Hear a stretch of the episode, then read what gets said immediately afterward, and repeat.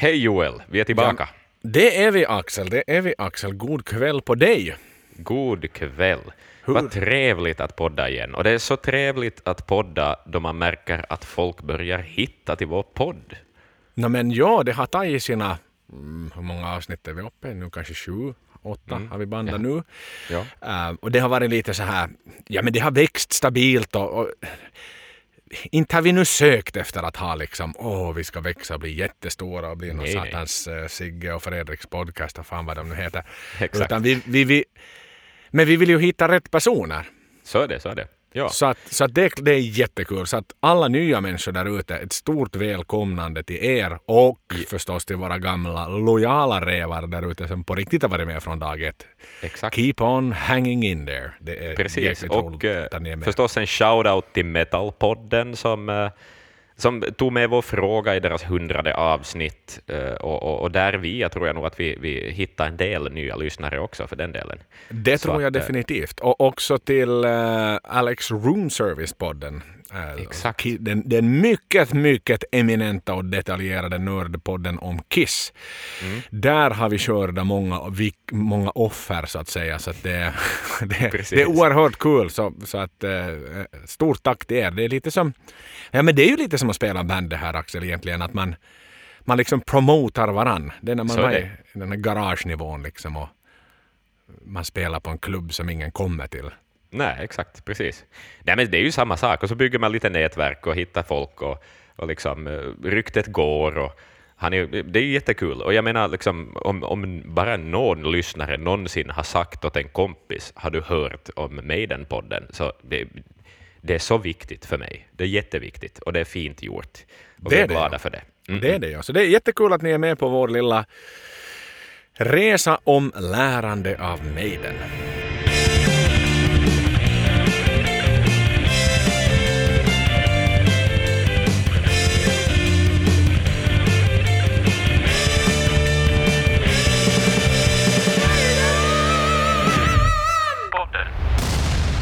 Men jag menar den här entusiasmen vi känner nu och kring våra nya lyssnare och våra gamla lojala lyssnare och sånt, så är det väl hög tid för oss att faktiskt ta oss an en, en klassiker igen. En riktigt klassiker. Bara ja. innan, innan du ens liksom, innan du tar ordet i din mun, mm. så vill jag någonstans lyfta fram betydelsen av vilken klassiker och vilken monumentalt tung tegelsten vi håller i vår hand. Det här är inget lätt avsnitt att, att, att, att snacka bort det här utan det här är, även om det i, i längdmässigt är ett ganska kort avsnitt faktiskt, mm. eller kort album, det är faktiskt eh, exakt dubbelt så kort som eh, Book of Souls som vi mm. hade som senaste album och pratade om, Give or less a few seconds. Men, mm. men den här, alltså den betydelse som vi kommer att komma fram till att den här skivan har haft, mm. inte bara för Maiden men egentligen för Maidens fans över världen. Och, och, och det, det, är en, det är faktiskt en, en sån här, eh, ja men vad, vad, vad är ordet jag är ute efter? En... Monumental. En förändring för Maiden en till det bättre. Ja. Mm. Det var den här skraplotten som på riktigt började ge ganska bra med pengar. Exakt, exakt. Ja, ja. Så är det. Och då var det ju inte någon jävla lotteri att det blev så, såna låtar som det blev på den här. Men det här albumet var verkligen liksom... Det var, det var ett väldigt lyckosamt album för dem i alla fall. Det kan vi komma så fram till. Så är det ja. Peace of mind förstås är det vi snackar Peace om. Peace of mind. Peace of mind. Huh. Okej. Okay. Det är helig mark.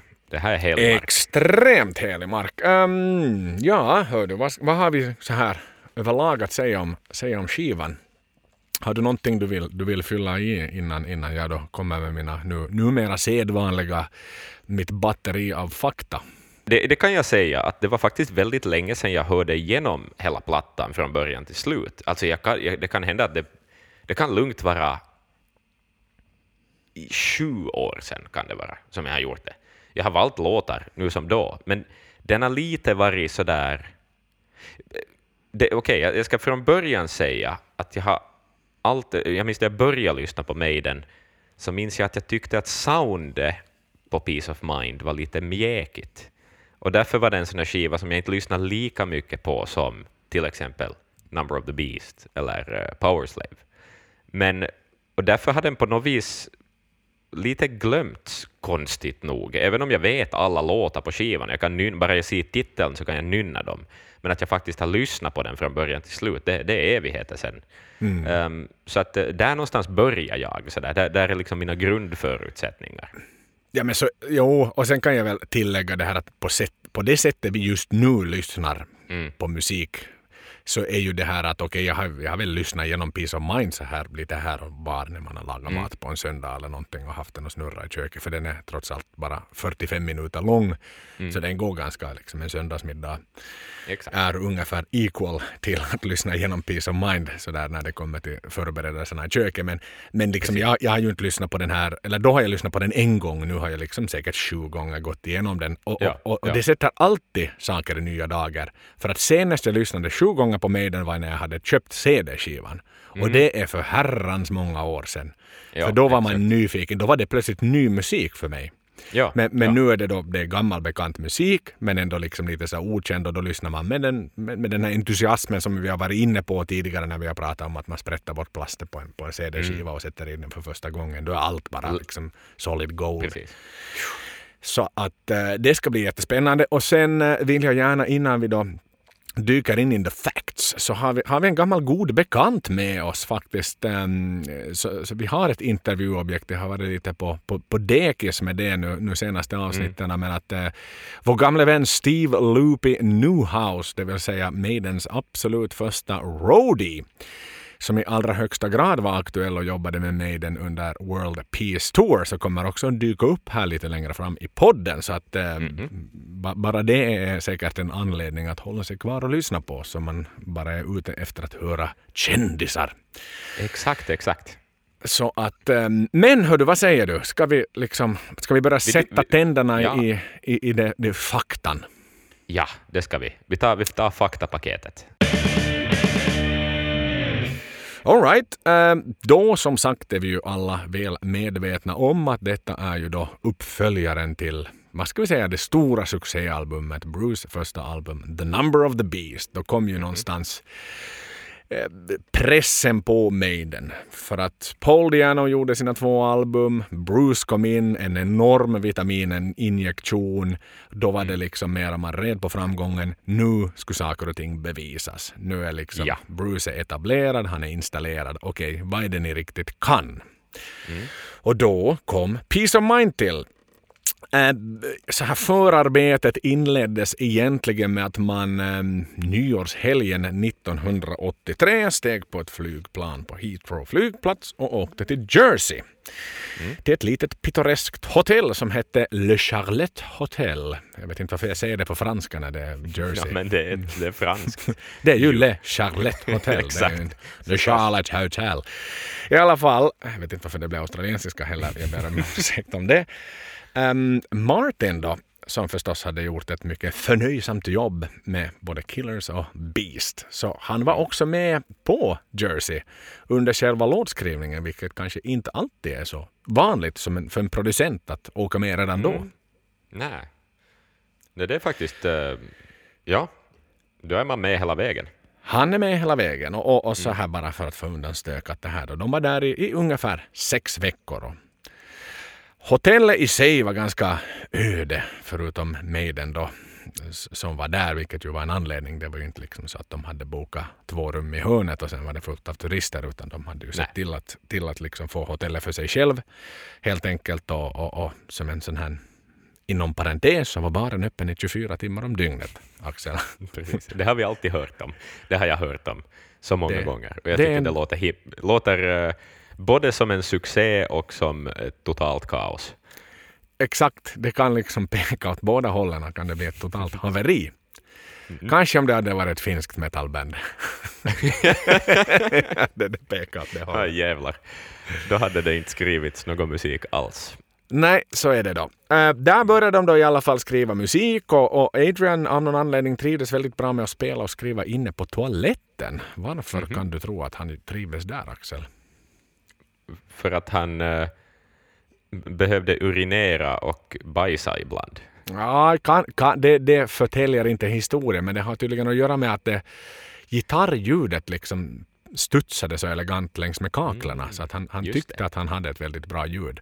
Medan då Steve egentligen föredrog att sitta uppe på sitt rum och, och liksom skriva själva låtarna. Sen gick de ju förstås ner och rehearsade då Mm. med jämna mellanrum bandet, bandet så här. Men för Steve har ju sin, vad ska vi säga, numera väldigt välkända process hur han skriver Mm. låtar. Han är ju han spelar ju bas, han spelar ju inga andra instrument. Nej. Men så, så visslar han in då i en, en bandspelare, liksom sångmelodin och gitarrmelodin.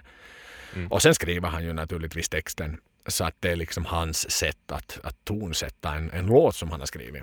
Mm. Helt enkelt. Och ehm, här är ju också någonstans värt att lyfta fram att Bruce och Adrian börjar ju jobba tillsammans på en, på en väldigt djup nivå här. För Mm. att, och det är väl liksom första gången för att på Number of the, Number of the Beast var ju Bruce mera sångaren bara. Exakt. Han ja. bidrog inte liksom till låtskrivande men här var då liksom, här får han sin möj, möjlighet att sätta in sin stämpel. Och, Mm. och hittade då Adrian som en partner in crime. Vilket ju Precis. de sådär, om man nu tittar återigen i, i, i spåkulans backspegel så har de ju haft ett väldigt framgångsrikt och lyckat, lyckat koncept med det. E- exakt. Jag tror jag jämförde dem med Lennon och McCartney i något skede. Det gjorde du. Det, gjorde du. Mm. men det, det är en, en väldigt dynamisk låtskrivarduo faktiskt. Då. Så det. Ja. Även om vi eh, adderar Bruce och Steve, Bruce och, eller Steve och Adrian är ju också, ja, men det, det funkar bra. Det är liksom, de Exakt. tre är väldigt duktiga att skriva låtar tillsammans. Med denna konstellation. Um, skivan då, om vi hoppar in, nu har de skrivit låtarna, nu är de redo att eh, spela in skiten. Eh, Det är då Compass Point Studios som vi har varit inne på. Det här är tredje avsnittet i rad, lustigt nog, som vi är inne på med Compass Point Studios i Nassau. Eh, Val, men det här var då första gången de var dit. Så valet stod mellan Air Studios i Antagia och då Compass Point och, och, och Martin Birch blev då liksom skickad ut till båda för att kolla okej, vad finns det för equipment och vilken ska vi välja. Han var inte egentligen supertaggad på att åka till någondera. Utan han, han, ville liksom, han ville köra i New York, han ville köra i, i LA. För att Exakt, ja. utrustningen var oerhört mycket bättre där. Förstås, förstås. Han tänker som en producent och han, han kan sin teknik och, och allt sånt här. Bandet är kanske mera ute efter en stämning och, och liksom en kreativ, den kreativa processen eh, på något sätt. Vad kan du tro att anledningen var till att eh, de valde just dessa Söderhavsöar? För att de är från England, kanske. Ska vi säga så Bara det. Det är ju en av storyna som, som förekommer. Mm. Att de vill slippa journalisterna hemma och de vill inte bli Mm. förkylda eftersom de vanligtvis bandar under vintertid skivorna och så beger de sig ut på Precis. sommarturnéer och så här och spelar utomhus. Mm. Men det är egentligen inte den riktiga anledningen utan den riktiga anledningen är att de är Kiss och vill spara pengar och det är skattetekniska skäl. Det är därför de smiter iväg till de här små- ah, skattebefriade demokratierna. Just det. Så Ah, okej. Det här kände jag inte till. Vad fräckt ändå. Jo, nej, det är money fucking talks. Det är liksom inget annat snack om saker Nej. som gäller här. Eh, sen sådär, jo, Back in Black bandades också in i Compass Point. Använde man Jaha, som en sån det. här. Jo, men vet du vad, den är ju jättebra. Så då var det ändå Ja, helt ja. okej att vi får dit. För att det var en big Ja, precis. Men varför får ACDC dit? Mhm. Det, men det är varmt och skönt i Australien också, så det är ju inte sådär att liksom, satan vad dåligt väder vi har här. Ja, vet du, jag tänkte tanken, men jag iddes inte säga den. Nej, men nu eh, har vi fakta på okej. bordet. Så att, Så är eh, och det är väl kanske nu inte bandet som har suttit och finansierat utan det är väl Nej, snarare... det är inte Nej. kanske, och det är inte som att deras namn dök upp i Mosaic Fonseca-dokumenten heller. Så att, Nej, eh, det tror jag inte. Utan det är väl Andy, Andy Taylor och, och, och Rod naturligtvis som har suttit och räknat på. Räkna, räkna på siffrorna där och konstatera att det här är en ganska bra bang for the buck. exakt. Jag har nog mera att prata om om, om inte du vill liksom Hör du, kör hårt. Kör hårt. Jag, har, jag, har, jag känner jag har mera, liksom, min filis just nu är, är nog uh, att, hoppa lyssna. in på musiken och lyssna Okej. och, och, allt det här. Men jag, jag, jag tycker det är roligt att höra dig, för du har en passion för, för den här faktan. Ja, men eh, visst är det så. Det, det är ju lite kul. Ja. Och, som sagt, man får, nej, men man får en betydelse när man sitter och läser saker. Han sitter och läser det för mig själv och så försöker jag memorera, men nu får jag ju sitta med sådana här gula marker pens och liksom föra anteckningar precis, precis. och sätta in sådana jävla post-it-lappar i böckerna. Och det är lite, det är lite kul, man får liksom nörda ner sig. Det är lite som att skriva en, en gradu igen. Ja, visst är det så. Och, och andra mm. kanske människor, vet om man blir inlåsta på in, liksom institutioner för att man blir, blir mm. lite för besatt av saker och ting. Exakt. Skitsamma hördu, de, de ja. får komma och knacka på dörren om de ska hämta ut mig. Um, skivan har ju inte alltid hett Peace of Mind, Axel. Utan vet du vad, vad liksom första utkastet till albumnamnet var? Um, nej, jag, jag, känner faktiskt inte till på rak arm vad, vad den egentligen skulle ha hett, den här plattan. Vill du uh, enlighten us? Absolut. Food for thought var faktiskt arbetsnamnet för, för, för skivan. Just det. Men det är ju lite sådär, det är nästan för filosofiskt och icke-maidenskt egentligen när man funderar på det. Det är lite snällt. Ja, ja det är det. Peace of Mind är ju nog mycket, det är mer metal. Och ja, just det där ordleken efter... med, med liksom hur man stavar peace och sådär. Liksom, ja. Och speciellt efter Number of the Beast kan de då släppa en skiva som heter Food for Thought. Det är också liksom... nej, nej, det skulle inte funka alls. Det, det är ingen fara ah. kvar i det. Nej, det är ju inte. Så att, eh, och sen då Peace of Mind, men då var det liksom peace som i fred of mind. Mm. Och sen, voila, Peace of Mind. Um, så att eh, då vet vi lite fakta om det. En, för att hoppa tillbaka till lilla ön Jersey då. En liten, mm. liten sån här grej som jag faktiskt glömde att nämna i förbifarten var att eh, Martin hade ju producerat Deep Purple också. Så, och för att liksom hålla sig sane under inspelningar, liksom för att vara med dem, så började han mm. träna karate för att inte supa ihjäl sig. Ah. Och eh, då, återigen, vi är ju nu bekanta med att Martin också har ett, ett alter ego som heter Marvin. Exakt, som blir väldigt ja. kaxig när han dricker alkohol. Så utmanade Bruce i en fight, det vill säga Bruce skulle fäktas mot honom när han då har en karatematch mot Bruce. I puben på hotellet och vet du, stolar flög omkring, bord flög omkring och, och um, då matchen slutade med att Bruce svärd pekade rakt, honom rakt i, i, i bröstet. Just det. Men för att inte göra Martin på dåligt humör så konstaterade de att möblerna vann. För att det var, det, det, var de som hade liksom varit mest involverade i hela, hela fighten egentligen. Men det är som en tempelriddare mot en samuraj eller någonting, inte vet jag. någonting sånt ja. Någonting sånt, ja. ja. Sen, an, vad ska vi nu säga annat? Steve, Steve högaktar ju den här skivan väldigt mycket. Uh, han har ju väl egentligen sagt att det var deras bästa skiva mm. fram till Seventh Son of a Seventh Son. Mm. Albumet kom då, det vill säga alltså mellan Peace of Mind och uh, Seventh Son of a Seventh Son. Så han mm. har ju då högaktat skivan väldigt mycket som sagt då. Sen cover, Derek Riggs cover mm. på Peace of Mind. Vad va, va, va är dina liksom tankar på det? Den är ju så cool. Alltså den är ju allt färgerna, liksom det där gula, äh, gula svarta färgskalan är väldigt, väldigt snygg.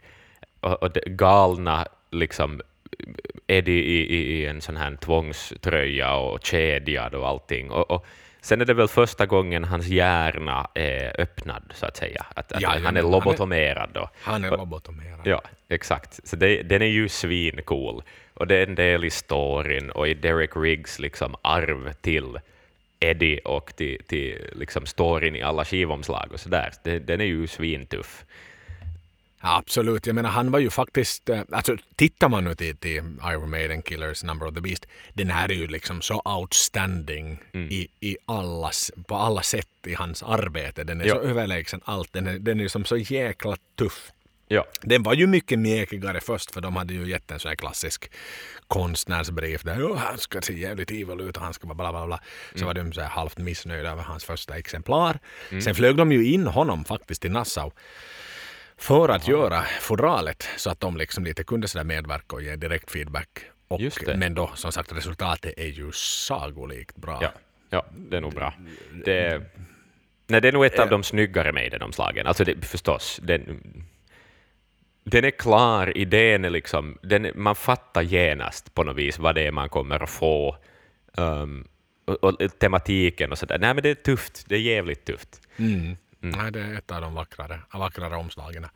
Um, då som sagt, vi pratade om att Steve ansåg att det här är en bra skiva, men, men lite som du var inne på i början att varken Bruce eller Adrian är ju speciellt nöjda, nöjda med, med själva slutprodukten på skivan. Ja, ja. För de har ju också talat om att det är väldigt torrt och burkigt. Det här Ja, ljudet. exakt. Ja. Det är någonting att den är inte så punchy och, och, och levande på samma sätt som till exempel Number of the Beast. Då.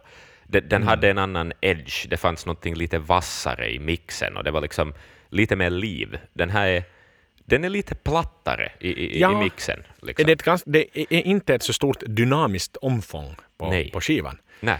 För att tittar du då till, till em, då, Powerslave förstås, och sen, men också då Somewhere in Time är ju oerhört, liksom, den är stor i sitt ljud. Mm, exakt. Den är ju väldigt omfattande i, i, i liksom ljudbilden, ljudvärlden. Ja, mer Så pristine. Men, men det har, jag har aldrig riktigt hittat någon förklaring till varför gick man från Number of the Beast då till någonting som ganska platt för att sen igen gå helt upp tillbaka då till Number of the Beast och Somewhere Ja. Time. Det känns som ett mystiskt avbrott i någonting som var på väg att liksom rent produktionsmässigt bara bli bättre och bättre. Exakt, exakt, ja. ja, ja. Det, ja inte vet jag vad det är. Vad, det, vad är det i soundet som inte... Om jag försöker gå in i liksom sådär produktionstekniskt... Jag vet inte. Det, trummorna är inte kanske så punchy som de brukar vara. Gitarrerna saknar någonting. De saknar en sån där kiva diskant edge på något vis. Det, jag tror att det är gitarrerna ganska långt som, som gör att den är, det är just, som, som du sa, lite burkig. Ja, jag menar den här liksom låter väl... Personligen tycker jag om det här ljudet. Jag tycker att det är, Ja. ganska, jag tycker att det är ett spännande sätt för det är lite minimalistiskt. Jag tycker Ja. att det framhäver andra element Det i sin det. tur. Kanske liksom skickligheten att spela ett instrument och så här framhävs på ett annat sant. sätt. Att det blir inte den här massiva ljudbilden som jag var inne på. Så jag tycker personligen om ljudet på den här skivan. Ja. Men, eh, men just det där, ta och spela Number of the Beast i ett par Studio Genelec hög, hö- högtalare och så sätter du på den här. Nu, Mm. nu liksom lär det ju vara en massiv skillnad i liksom den här upplev, upplevda ljudkvaliteten. Jo, jo, jo, definitivt. Ja. Ja. Nåja, nu har vi Mm. lite så här fakta inför. Nu är det dags att liksom släppa ut bästen på allvar. Nu är det liksom det, det kommersiella tidens tidevarv är vi inne på då. Exakt, exakt. Plattan släpptes den 16 maj 1983. Förlåt mig. Och, Mm. och ehm, den landade då ganska kvickt på en tredje plats på listan. Mm. ehm, i, i, i UK då. Men det, den fick väldigt svala recensioner ska det tilläggas. Just så. Eh, Men dock, så som alltid, vi har varit inne på det redan tidigare, så Kerrangs läsare så röstar fram plattan som the number one album of all time. Wow. Tänk det. Det, det är the number one album of all time och inte Ja, av precis. Maiden album of all time utan Nej, det här är the number across one the album board. of all time. Det är liksom Sayonara Elvis Precis. och, och, och Zeppelin och alla vad ni nu heter. Mm. Seriöst, det är stort. Det är stort, ja. Men ja, saker eh, uppskattas inte alltid då de kommer. Det har vi lärt oss av musikhistorien. Nej, Eh, nej. Men fansen uppenbarligen uppskattat den när den kom. Givetvis, givetvis. Gissa ja. nu vilken som är second album of all time på samma lista. Eh, Dark Side of the Moon. The number of the beast. Aha. Ganska biased Kerrangs-läsare. Okej, det är ju kul, det är ju liksom är rätt gäng. Jo, jo, De borde lyssna och det är sant, podd. Pink Floyd har kanske inte så mycket i Kerrang att göra. Skulle det ha varit Rolling Stone Magazine så då skulle det ha varit det. Men Mm. eh, nu var det inte. Nej, men det är lite kul i alla fall. Ja. Ehm, I Finland så pikar plattan på nummer två och i Svea rike på nummer sex. Och eh, våra kära norrmän bjöd den lobotomerade Eddie till bordsplacering nummer nio. Precis, förstås. Jänkarna i sin Finland är mest metal. Igen. Det är mest metall igen. Och då jänkarna satt in den på en plats 14. Mm. Ehm, nu, nu börjar vi vara inne på, på riktigt intressanta detaljer egentligen. Mhm. För att Peace of Mind så är ju Maidens absolut största genombrott. Eller absolut största, men det är deras stora genombrott i USA. Mm. Innan så var de, de var ju där och toura. som en support act under Beast on the Road-touren. Men nu kom verkligen liksom deras tid som ett brittiskt rockband att slå igenom på den i särklass största enskilda skivmarknaden i världen, det vill säga USA. Ehm, när då, vad ska vi säga, vad är anledningarna till det här? Nå, det var att man gjorde en radiosingel, Mm, nämligen Flight of Icarus exakt. som fick en hel del air- airplay.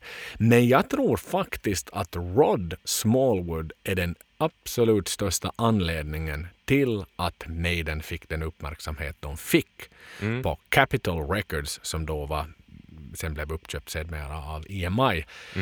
Så då grejen var den att han eh, han reste runt, långt innan skivan hade släppts, så reste han runt till Capitals Records alla sådana regionkontor i hela jävla USA och träffa alla regionchefer för, för skivbolaget, det vill säga de som sen har sitt område i Utah och har sitt x antal skivbutiker som de då ansvarar över när de har en leverans av Capitol Records mm, artisters musik Precis.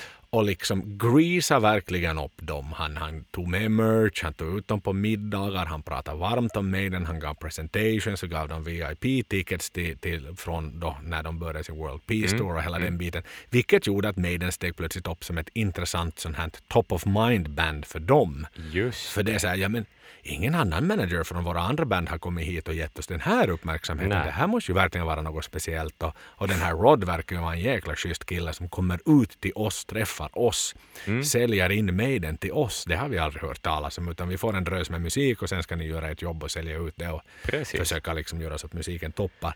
Så att någonstans det här liksom hans Hans never- legwork, liksom, i polisterminologi. Nå verkligen, Ja. alltså det, det är satan hårt arbete och hans liksom never give up mentalitet som verkligen liksom, han, han, han krattade manegen för Maiden. Och det där eh, ser jag nog inte många managers i världen som gör den uppoffringen liksom rent businessmässigt för Nej, sitt band. Tänk sån tid det ska ha tagit. Det är ju nog liksom en, det är ju en ja. månads jobb, lugnt, om inte mer. Absolut, ja. i allra högsta grad. Nej, men det är liksom, så därför så är det någonstans vill jag liksom verkligen sätta en stjärna på, på Rods bröst i det här avsnittet. Att, f- För som vi alla vet, det, det är en så oerhört massiv, jag menar säljer du Platinum i Finland så är det ju fucking fuck all liksom. Ja, exakt. Det är ungefär som att sälja tre skivor i Washington. precis, precis. Så att slår du där så slår du där. Ja, så är det. Eh, Det här är ju också faktiskt första gången då som Maiden headliner en tour i USA. Mm. Eh, Och det var väldigt många som lyft, liksom lyfte varningens finger och var sådär att nej, nej, nej, too soon, too soon, att fan ni kommer liksom att sjabbla bort er och spela för halvfulla arenor, det här kommer inte att gå vägen, ni behöver jobba ett, ett antal år till, sen kan ni få er headlining tour i, USA. Eh, Men då var ju i och för sig väldigt, väldigt framgångsrik. Turnén i sig börjar ju inte i USA utan man börjar på hemmaplan i Hull den 2 maj. Eh, vilket är intressant eftersom skivan släpptes den 16 maj. Så man börjar turnén 14 dagar, två veckor innan skivan släpptes i butikerna. Det är skumt. Det är jättekonstigt. Jag tripp, dubbelkolla och trippelkolla de här uppgifterna att jag inte går bort mig på det här. Men Ja. man alltså börjar en albumtour två veckor innan albumet släpptes till allmänheten. Mm. Alltså ja, jag kan, om jag får dra en parallell nu så, jag hör ju till dem som har väntat på Tools senaste skiva i 13 år. Och Ja. Den kom nu, och jag såg ju dem, de har ju varit ute på turné hela våren och spelat lite låtar från nya skivan och sådär. Men då finns det ju en enorm förväntan redan, och fans som har väntat i 13 år. Det här är ändå ett ganska färskt band som har haft en moderate success med, med liksom ett album tidigare. Som, det, det är lite konstig prioritet, liksom på något vis. Ja, Men nå, hur många låtar spelar Tool då? De spelar två nya låtar. Nå, två ja. ja. men det är ju som när Maiden spelar Wildest Dreams från Ja, det-. Dance of Death på den här eh, Best of-turnén innan. Att Ja. då är det ju som en, det är ett smakprov. Du, du Ja, spelar exakt. en singel live egentligen. Men i det här fallet så var de ute med hela liksom stage production och allting och gjorde No, öppna säkert sättet med Where Eagles Dare och alla Exakt, stod där och ja. sådär. Hej vittu, soittakaa Run to the Hills. det Precis, varit i. Finland. By the Ja. way, så här som en Varför vi säger det, för att i Finland för våra svenska lyssnare, så, lyssnare som ändå är majoriteten av, av våra lyssnare, så i Finland finns det ett uttryck som heter soittaka paranoid, det vill säga mm. spela paranoid. Och det, det, är ett uttryck man, man, man säger på så gott som varenda konsert. Mm. Det är lite så här humoristiskt. Jag vet inte liksom vad origin av soittaka paranoid egentligen är. Nej. Men, men det, är liksom, det hör nästan till att det ska ja. vrålas det kan vara jazz, det kan vara egentligen mer eller mindre vad som helst så länge det är ett band på scen. Ja. Så ska det komma en gång. ja, exakt. Men svenska varianten är väl spela, spela Shoreline. Uh, Aha. Ungefär. Ja, det, Broder det Daniels gamla indie-dänga. Uh, ja, men då är det ju ändå in liksom eget nationellt material. Ja, exakt, precis. Det kanske inte gäller alla kretsar. Jag vet inte hur, hur liksom metallgänget, om de ropar spela Shoreline, men åtminstone i, i så popkretsar och sånt så, så händer det. Mm. Kära svenska lyssnare och vänner, upplys oss gärna om det liksom är lika, vad ska vi säga, brett etablerat som Soittaka Paranoid spelar Shoreline.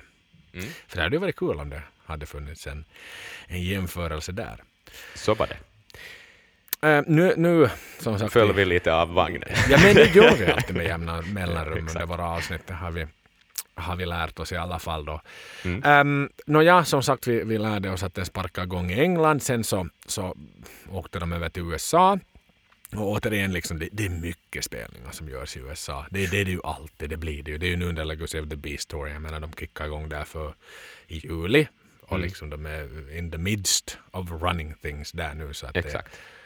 Det, det, det, är långa och det är många turnéspelningar man gör där och då gjorde de ju liksom långt över 80 spelningar i bara Nordamerika. Ja, det är nog. Inkluderat Kanada då i och för sig men så, så, det är ju liksom, ja men Steve har ju själv sagt att det är it's like a world tour within a world tour. Mm, när exakt. man åker över dit. Ja. Och alltid hur bortskämda de där amerikanerna är. Att, de får, liksom, att det, det grejen är att fast bor du i någon liten skithåla med 150 000 invånare så kanske ändå ett stort band kommer dit för att det liksom hör till. Ja, ja, ja, nej, men där ja. åker man inte land och rike runt på samma nej, sätt nej, Som, som man gör i Europa och är van att sitta, sätta sig i en bil eller på ett tåg eller vad som helst. Exakt. Mm. Och liksom, ja, men hur många gånger har vi inte åkt från Vasa Ja, exakt, till Helsingfors. Eller, ja, precis, precis. Satan med de där jävla nattbussarna som studioticket från Vasa ordnade. Man satt där med en massa andra människor. Ja, men det är fint att åka dit, man var taggad och sådär. Ja, exakt. Men hemvägen. Mm.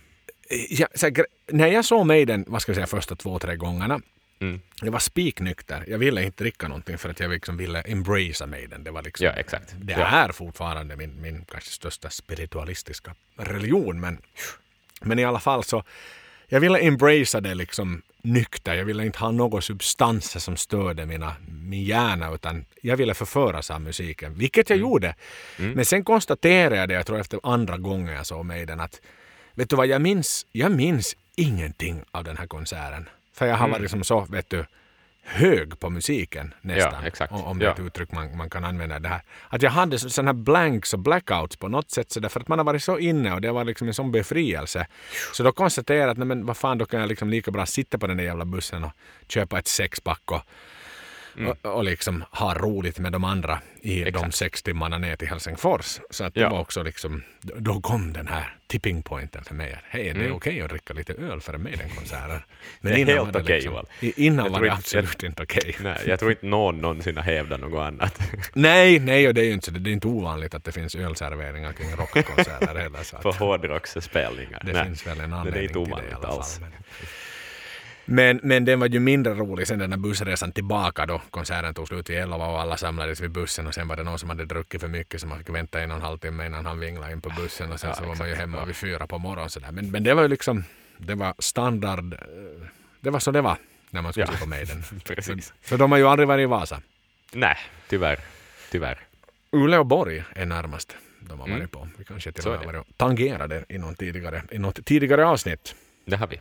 Jag tror vi har gjort det, ja. ja. En, en lite halvrolig intervju bara som, som plockades upp, som jag plockade upp med Steve som gjordes någon gång under World Peace Tour i USA var det här att uh, journalisten frågade Well, what do you do for uh, spare time? Mm. Så svarade Steve att Well, I'm very happily married, so that eliminates a lot of possibilities right there.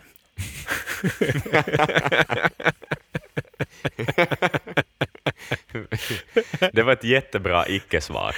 Jävligt skönt sån här, men ändå att han liksom är okej, så vad gör de andra banden? jag tror att det är lite spinal tap sådär. Att man ligger. Ja, definitivt. Ah, Okej, bra, bra, bra one-liner där. Absolut, ja. Ja. Ehm, och sen då, som sagt, vi, vi kommer att diskutera med Loopy lite här, men, men, men det här är ju någonstans the, the real birth of Eddie. För att det här, det är ju här Eddie tar skepnaden av det monster han de facto är, det stora monstret som vi är Yes. bekanta med att se honom på scen. Tidigare var det ju en kille faktiskt, ibland Rod har jag förstått, om man läser Bruce biografi, som sprang in med en ledarrock, ett par jeans och en Eddie-mask på scen. Exakt. Men nu blir han stor, nu får han stylt och nu är det människa som är inuti. Nu är han liksom plötsligt liksom, han är massiv. Mm. Så det var ju också bara för att lyfta fram att det var här liksom, det, den stora Eddie som vi vet, det var här han föddes under World Peace Tour. Precis. Sen är ju bandet inte samma uppsättning som de var under Number of the Beast utan Clive Burr hade fått eh, göra sitt och istället då ersatts av Nico Mm. Som ju kommer in i bandet och eh, vad ska vi säga, det märks ju med buller och bång på albumet Ja, ja. att det är en ny trummis på pallen. Så är det. Så är det. Ehm, ja, vi, får mer gå in i detalj på hans trumspel då vi snackar eh, låt för låt. Det Men, får vi. eh, Och, Det är nog en jävla introduktion i alla fall. och vi får mera gå in sen på Nico som person när vi tar hans liksom, profilporträtt den, den gången vi tar honom. Men någonstans så här, det, det är ju nog en, en jävla skillnad på Clive och Nico. Ja. Som jag inte riktigt heller har märkt innan vi börjar med den här podden. Nej. Alltså Clive är tight. Mm. Clive, Clive är liksom bra och jag har alltid älskat det, det bästa Clive någonsin har gjort är Hallowed be thy name. De enkla Ja. snygga snarefillserna där är, är liksom det, är- det, det är bara så, så fantastisk fin VIP-leverans av Så är det. Virveltrumsslag. Men, Ja. men när Nico kommer in, alltså han är ju så teknisk, han är ju Mm. som så han är så professionell på ett annat sätt. Mm, Det är som att vårt lilla amatörband plötsligt får in en professionell trummis. Ja, exakt. Så är det. Så är det. Ja. Det liksom smattrar ju på på ett helt, helt annat sätt. Mm, mm. Så välkommen, välkommen Nico till Peace of Mind. ja. Ehm, nu har jag nu sådär gått igenom i en ganska lång stund och haft en hyfsad monolog. Men vad säger du i det här? När vi pratar musik så brukar vi också prata musik. ja, exakt. Nu ska vi gå in på musiken. Så jag Tänk lämnar över stafettpinnen till dig för en stund. Och kommer in Ja. med lite feedback också. Så är det. Vi börjar med låt nummer ett på Peace of Mind. Uh, Where Eagles Dare förstås, skriven av Steve Harris. Klockar Äh. in på 6.08. Mm, mm. Ganska lång öppningslåt faktiskt.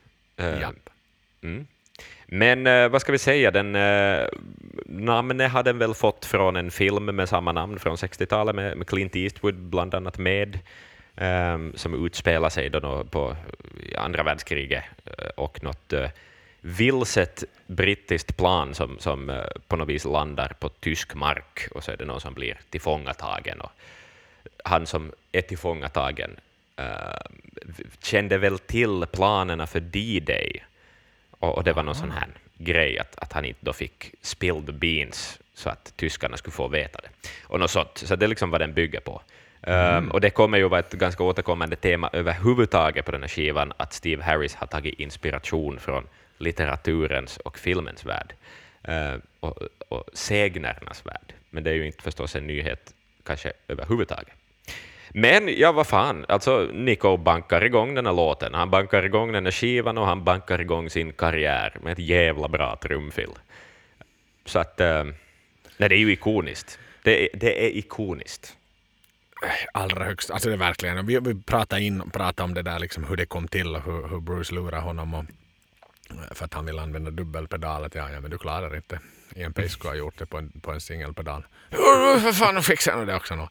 Inte kommer jag ändå aldrig spela den här jävla låten live.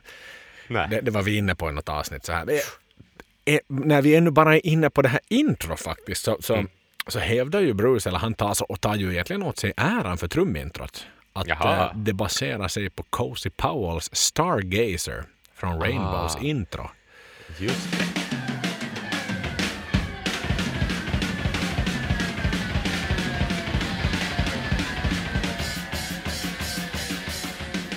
Cozy Powell är för den delen en eminent rocktrummis. Um, en av de bästa. Um, ja, men jag menar nog måste han ju vara nöjd med det här trumfillet fortfarande. Liksom. Det är, det få låtar som är liksom, det, det, är svårt med ett trumintro. Sådär. Att, att skapa något, för det är ändå så pass abstrakt, det är inte melodier, det är liksom det är rytmer och slag och, mm. och dunk, dunk och lite symboler. Att, att göra ett riff på trumset är svårt, men här har, här, här, här har det fan lyckats. Ja, men det, ja, men, och alla kan nynna det. Mm, vi är ju båda trummisar sådär, yes. i, i grunden någonstans. Har du, har du någonsin lärt dig det här fillet? Nej, jag har försökt, ska du veta, mm. många gånger. Jag tog med lilla tommen. Ja.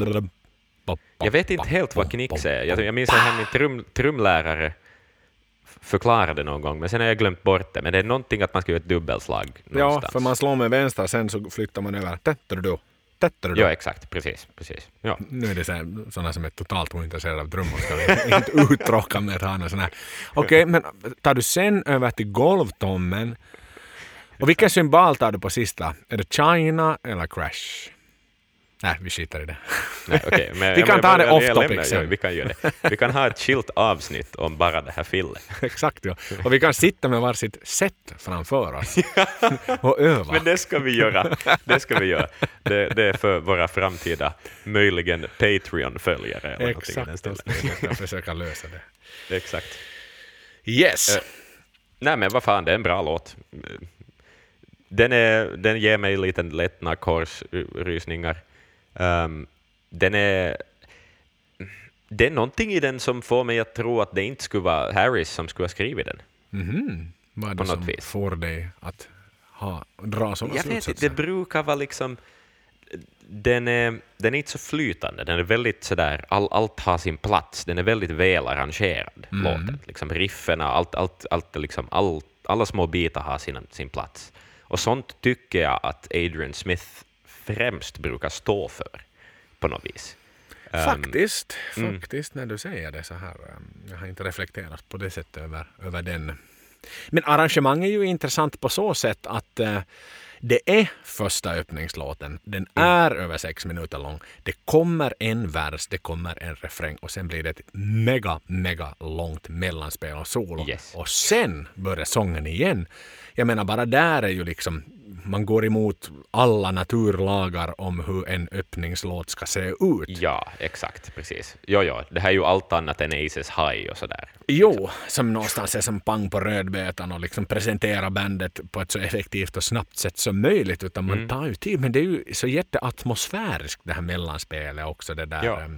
Och fina här... långa riffmelodier och allt ja, det där. Liksom, alla de där ratatatatata grejerna. Ja, effekterna. Och det är ju så mm. satans tajt alltså. Satan vad det här är tajt jämfört ja. med, med, med, Number of the Beast. Det, ja. det, det, det, går inte att jämföra tajtheten. Det här är så ihopknutet med helt andra trådar i en helt ja. annan säck. Jo, jo, jo. Ja, Nej, det, det sitter nog som en... Det, ingenting sackar, allt är precis. Och, och, det flyter på, och Nikos fill också i den här lugnare delen, då, den här atmosfäriska delen. Mm. Väldigt sånt där skönt liksom, flow i, i fillen, allt går framåt, allt liksom tar en vidare. Det, det stapplar aldrig på stället, utan det liksom bara flyter på. Um, och sen sången, alltså Bruce är ju liksom no, vi ska inte prata number of the beast, vi pratar den när vi pratar den. Mm. Men vi kan inte liksom komma ifrån att vi behöver ha en viss jämförande analys.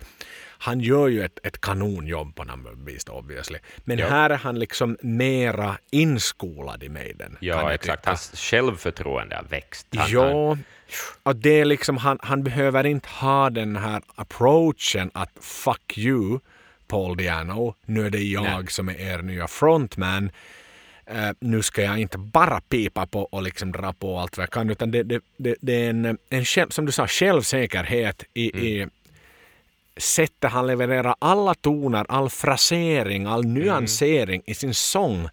Mm. Och, och, det här måste ju vara albumet han är, är, om man skulle räkna de höga toner han någonsin drar, ja. så skulle ja. jag säga att han är aldrig så högt så många gånger som på det här albumet. Nej, Inte nej, nej, på Number finns... of the Beast heller det finns galna ställen alltså på den här skivan, sångmässigt. Så är det. Ja, det, så, ja, men jag tycker den, den är en underbart bra låt. Det, det, Ja, det är är en helt sensationellt bra låt. Ja, Så ja är- och den är ganska sådär, och den, den är inte heller en sån där exakt applåd, definitivt. Och det är inte en sån där tönkepank. Det är inte en sån låt Nej. som vi är så vana att höra. Den, den är också, den skiljer sig lite ur mängden. Jag tror inte, Maiden har egentligen inte skrivit hemskt många såna här låtar efter det här heller. Att det, på det viset, den är ganska ensam i sin stil, att den är liksom tung, men inte överdrivet. Och, och, och sådär liksom att Och på- på det rytmiskt, viset om man oerhört tänker- ja, rytmiskt. Alltså det är liksom väldigt liksom, och basen som går med. Det, det, det är väldigt fin liksom teamwork mellan Nico och Steve där i, i både Ja, bas och ja. trummor. Ja, det finns någonting, jag kommer återkomma till det här senare också, men det finns någonting Phantom of the Opera anda i den på något vis. Just det där samspelet och på riktigt att det liksom är en, det, det, det är en kv- kvartett av musiker som på riktigt koncentrerar sig och, och, och, och uppträder med det här verket tillsammans på något vis. Absolutely. Mm. Har du något mer om Jag, jag är ganska tömd tror jag, jag är taggad på att gå vidare, för det finns mycket, mycket kul att bita i här. Hör du det är jag också? Det är jag Mm. Vad har vi till näst? Revelations! Skriven av Mr. Bruce fucking Dickinson. Hans första bidrag i Iron Maiden. Ja. Det är ingen jättekort låt heller utan den klockar in på 6 minuter och 52 sekunder. Nå Mm. Axel, what's your take on this? Alltså, den är ju, det är ju en... Det är en ballad, men det är också inte en ballad. Den är en publikfriande låt, men den är också introvert. Den, den är allt möjligt. Den, den, den är liksom bygger på sjukt, alltså texten också. Texten kan vi tala om skilt, men det är liksom det är ganska djupa grejer. Uh, religionskritik, lite Alistair Crowley uppbyggd filosofi kring saker. Och liksom, Bruce visar ju att han är en intellektuell människa som läser lite ibland. Han visar att han är en, en samhällskritisk röst, också som han ju förstås visar sig vara senare också. Väldigt insatt. Um, och det är ju nog hans sång, den är känslig. Liksom den, han, han sjunger med, med en känsla. Liksom han, man märker att det är hans låt på det viset, i sättet han sjunger. eh, tycker jag. Och det är en jättefin låt. Ja. I allra högsta grad. Um, ja, men jag måste säga så här, intro är ju, är ju jätte... Det är som, i, I sin extrema enkelhet. Mm. Det är ju nästan liksom Smoke on the Water. Det är enklare än Smoke on the Water. ja, exakt. Ja. Ehm, Da, da, da, ja, nej, det är bra. och, och, och, och de här power chordserna. Da, yes, classic. Det är så classic. Och, och versen kommer in, lugnet lägger sig. Ja, den där- och, och, och, den där övergång, och övergången till akustiska. versen. Det här. Ja, Ba, ba, ja. Yes. Det, är ju den, det här är ju egentligen deras första publikfrieri-låt som Jo, de någonsin exakt. har gjort. Ja, För och det- alltså- fillet. Papperluttu packe. Ja, bra, film. Jäkla, alltså, faktiskt. Det, det, Ja. det, den sitter så fint. Och, och återigen då den här liksom akustiska, om man kan kalla den så. Det är ju Ja, akustiska. jag tror det är en akustisk gitarr. Du tror det, det, är ja. inte en, det är inte en clean elgitarr, jag tror det är en akustisk. Nej, jag tror att det är en clean elgitarr. Ja. Faktiskt. Det, det, ja, kanske. Jag vet Där, inte. där hävdar jag annat än dig Axel. På scenen så låtsas ju Bruce spela gitarr i alla fall. Ja, ja, första gången de är i Rio Mm. så står han ju med en elgitarr då när han har slagit upp ansiktet. Det är jävligt coolt alltså. Men är den kopplad?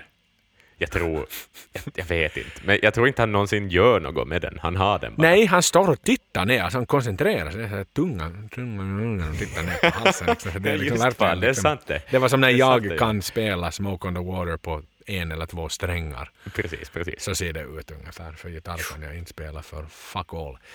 Ja, Ehm, men jag tycker ju att som du sa det här att man märker att det är Bruce låt för att den här akustiska versen den lyfter verkligen fram Bruce, an, liksom hans känslosätt att han, han levererar Ja. låten på det. Han tar verkligen utrymme här och han, han är liksom sparsam med sin röst samtidigt som han riktigt går upp i liksom fortissimo när det behövs. Och Ja, det här är ju en aria, det är en metal-aria. Jo, och det här har man ju egentligen inte sett sen Children of the Damned egentligen, när man liksom Nej. tillåter sångaren verkligen liksom i versen ha det här utrymmet och göra den, den, den prestation som sångaren de facto är anställd för.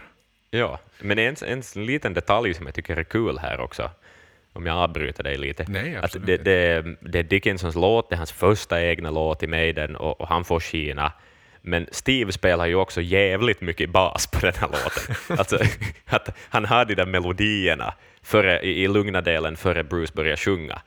Liksom, han, han är ju i center, det är ju han som har melodin där. Mm. Och det, det misstänker jag nog att han har sett till att han ska få ha. Ja, men också. det står ju i kontraktet. Ja, exakt. Bruce äter, eller Steve äter först. Ja, Men sen precis. också då den här liksom gitarrmelodin som, som då exploderar därefter. Den, den, Yes. När det går till den snabba.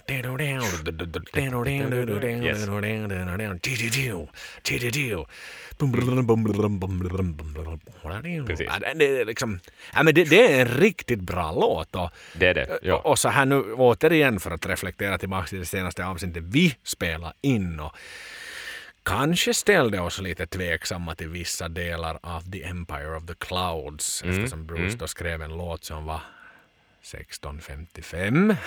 Ja, det var det. Så, så han kan ju uppenbarligen skriva musik, den karln. Jo, jo, jo. Han jo. är inte bara en anställd sångare utan det här är hans första och enskilda bidrag. Det som Mm. liksom lever kvar allra, liksom, skivan är skriven 83 men man spelar det här än nu och man lyssnar gärna på det här än idag.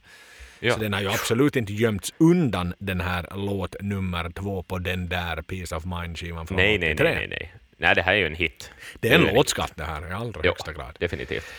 Och Ehm, en liten reflektion, du var lite kvickt inne på det här med Alistair Crowley och det är ju någonting som egentligen har förföljt Bruce mer eller mindre hela livet faktiskt. För han var ju till och med med och producerade en film som heter Chemical Wedding, det vill säga samma som hans, en av hans solo, både skivor Ah. och låtar heter. Som ju då egentligen handlar om Alistair Crowley. Så han har haft en livslång fascination för Alistair Crowley, den där. Bruce. Eh, Sådär, så att, eh, I förbifarten, det var inte bara en sån här fläng som när Bruce, eller som när Steve såg Where Eagles Dare, men, men Nej, kanske inte precis. liksom sådär på watchlisten på Netflix. Sådär. Han varenda gång i turbussen nu när de är i USA sitter och tittar på den. precis. Adrian, Ja. Satan Steve, måste du sitta sätta på Where Eagles Dale-filmen igen? Kan vi inte ta den nya? Det är så att de har uppdaterat Netflix-biblioteket med nya filmer. Och vet du vad Steve, vi är dessutom i USA så du har mycket mera filmer att välja mellan på Netflix än hemma i Europa. ja, jag ska Precis. se på Where Eagles Dare. Men på det viset är det ju som, det blir ju, det är ju en viktig låt för Bruce det här. Den- och, och, ja, och han har ja. sett till att skriva in sig själv i den här låten och den betyder verkligen någonting för honom och det hör man på sättet han sjunger den på, att han menar varje ord. Så är det. Och, ja. Så är det. Har vi mer att säga om den här eller ska vi? Nej, alltså det är bra shit. Ska vi ta Ehm, en, eh, vi, jag tycker vi går vidare. Det gör vi med den här. Jag hittade, jag hittade Lappinkulta på bolaget här i Ooh. Stockholm. Så att jag, det är nästan som jag skulle sitta där med dig i järnpalatset Axel. Jag dricker själv Kukko idag. Kuko, som det ska heta på i Sverige, så fnittrar alla. Ja, precis. Det är en tupp på burken. Cock. ja, men ja. There's a cock in the jar. Um, vad heter det? Vi går vidare till Flight of Icarus, som vi förstås uh, vidrörde i, i vårt förra avsnitt också. Men inte så mycket musik då, utan mera ehm, ganska smaklösa visuals. Ehm, men det här är ju liksom, det var ju radiosingeln då. Ehm, och eh, den är ju också väldigt okonventionell för att vara en Maiden-låt. Alltså, temat, ja, det, har vi, det är vi bekanta med. S- Steve tycker om att berätta eh, hi, historiska och, eh, och sådär liksom mytologiska berättelser. Det, Japp. det känner vi till. Men i, i sitt riffande och sitt sound och, och komp och sådär, så den, eh, den är också ganska säregen som en Maiden-låt. Så är det ju, och den är ju skriven av Adrian Bruce. Mm. Eh, Klockar in på eh, hyfsat korta 3.49, men återigen så här eh, radio single in mind. Då ska de inte Yes. vara längre än fyra minuter. Bara för att liksom tillägga att Steve och Bruce grälade väldigt mycket. Steve tyckte att den här var på tok för långsam. Han ville Mm. ha upp tempo rejält i den här låten medan då Bruce liksom "Ah, nej, nej, den ska hållas. Vi ska hålla den i det här tempo. Nej, den ska, Mm. nej, vi ska hålla den här tempo. Och sen var Steve så här, mate, försöker du väl göra en radiohit? Nej, absolut. Vad, vad, vad, vad är det du står och säger? Det, det skulle väl aldrig falla mig in. Men såklart, det, sen, med att hålla handen bakom ryggen och hålla det här ljugkorset på fingrarna. Exakt, exakt. Eh, så att ehm, Steve var inte hemskt förtjust i, i, i, i då låtens tempo. Exakt, precis. Ja, den är ganska tung. Den är liksom, vi kom in på det där att det kanske är en tråkig låt att trumma. Uh, kom vi in på. För han såg så måttligt omotiverad ut, Nico, i, Ja, i videon i alla fall. precis. Vi baserade egentligen bara på det. Exakt. På en, en kort liten frame hur musikvideon är. Så ah, han tycker nog inte om att trumma den här låten. Det är Snabba att dra slutsatser här. Exakt. Um, men den är ju, det, är ju en, det är ju en hit. Liksom. Här, här, här har vi det igen, liksom, på McCartney-Lennon-grejen. Liksom, det, den är klar, den ty, refrängen är tydlig, den är jättebra arrad, allt har sin plats. Det är liksom, det, den är väl svarvad som en låt. Liksom. Sen kanske jag inte tycker att det är min favorit på den här skivan på något vis. Um, liksom det, Den de- har de ju inte gjort- spelats mycket live heller i efterhand. Nej. Det har den ju inte gjort. Nu spelades den på, på Legacy of the Beast, görs den, men, men den har inte spelats sen World Peace Tour, så den har ju legat på is i herrans många år. Ja, precis. Men den blir kanske lite trist live också. Att det, sådär. Den är inte så röjig. Den är ju, som, som du kom in på, den är ganska långsam. Och, och sådär. Uh, memorabel, det är den definitivt. Men den har kanske inte riktigt någon plats. Men ganska tajta riff där i intro. Ja, det är bra liksom. Ja. Och, och, Bruce kommer in liksom med bra aggressivitet. Och, Mm. Ja, men jag, jag, tycker att det är en, jag tycker att det är en bra låt faktiskt. Jag, jag, så här, när jag då... Det här var också en av skivorna jag köpte i Australien. Så var det en av de här låtarna som jag liksom fastnade mycket för.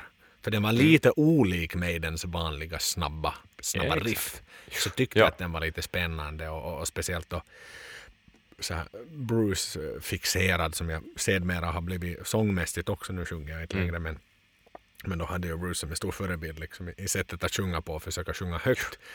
Så att eh, där tycker jag liksom i den leveransen så sköts den oerhört bra och det här sista Ja. skriket Bruce Ja. gör. Det där. Skriket. Det är så högt. det är så- kova. Och, just, och sen den där In the name of God my father I'll fly. Det är också en sån där grej som jag gillar jättemycket. För det kommer med sån volym. Ja. Ja. ja, det är snyggt producerat det där av Martin Ja. faktiskt. Där han liksom det. upp Bruce på helt rätt ställe i låten i slutmixen. Definitivt. Och, och vi kom in på det också i, i videoavsnittet, att, att jag gillar hur den växer på slutet, dynamiken, det kommer till grejer. Ja. Och Liksom, och, och Steve spelar jättesnygga basgrejer i den låten, och han, liksom, han, han är med och bygger dynamiken tillsammans med Nico, och, och liksom, solon kommer in och det läggs på ett bra solon, som alltid Ja. förstås, och speciellt Adrians liksom, grejer i den här låten är väldigt smakfulla. Väldigt, det, är liksom, det är inte bara se på mig vad jag kan göra, utan solorna bidrar till låtens dynamik. Liksom. Att de, de leder låten vidare på ett, på ett här uppbyggande sätt. Mm. Nej, men en bra låt. En, en bra låt som är lite annorlunda med den.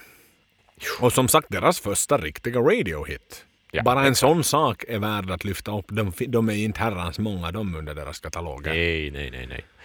Verkligen inte. Så att det, här är en, det här är en rocklåt snarare än en metallåt. Det är en tung Ja. rocklåt. Exakt, en tung. He, det är heavy rock. Fjärde låten på skivan. Die with your boots on. Ehm, skriven av trion Adrian Smith, Bruce Dickinson och Steve Harris. Oh yes. Klockar in på 5.22. Exakt, exakt. Det här är ju en rak rocklåt. En riktigt rak rocklåt. Ja, det är det. Sällan skådad rak rocklåt till och med. Finns det en så här rak rocklåt av Maiden någonsin? Den är rakare än Two Minutes to Midnight. Ja, det är den. Den har inga tänkapantiketakenkatantiketaten jutton som man förstås känner till om man har lyssnat på Maiden. Den är så rak så att den inte ens har det. Inga synkopering, vad heter det? Synkoper, heter det så? Ja, visst heter det så. Nej, den här, är- den här är rakare än en pil. Men eh, alltså det är ju... They jag shoot att det finns... straight on this one. Definitivt. Och det finns... Den är ju glad Ja, på det viset. Det är en väldigt uppåt-låt. Och det, och det finns någonting... även om ju kanske Eh, titeln inte är sådär de dog Nej, stövlarna på. Exakt. Men det är ju mera sådär att, att det är lite carpe diem, vet du. Visst är det så.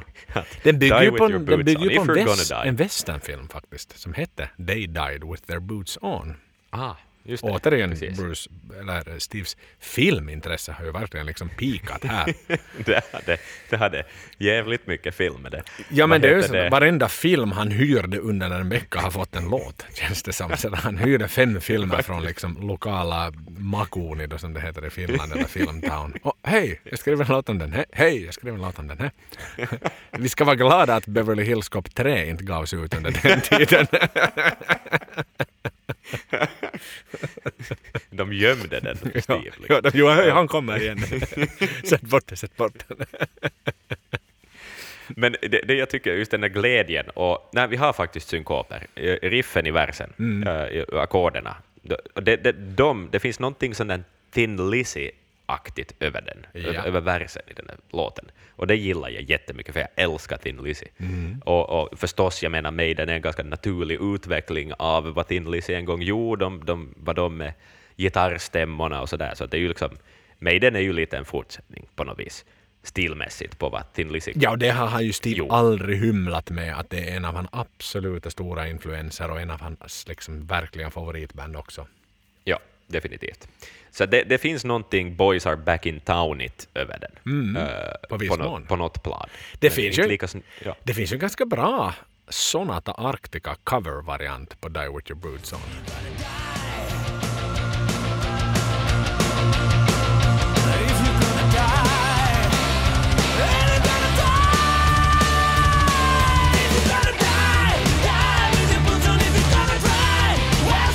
Den är faktiskt så pass bra så att jag vill lyfta fram den.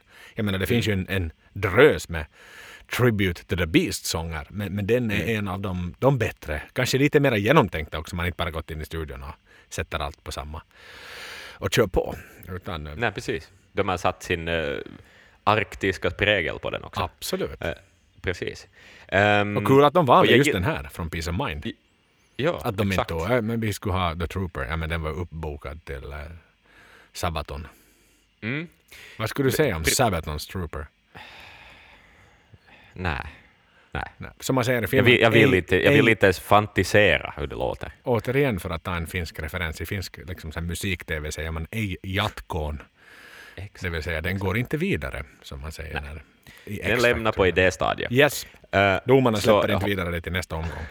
Nej. Men uh, Dickinson också, han, han sjunger med en sån här finurlig ton. Han har en väldigt sån där... Det är som att han lite skulle småle då han sjunger den och vara lite sådär spexig av sig. Eh, det, det, det är någonting, en sån där teatralisk entusiasm. Ja, ja men ja.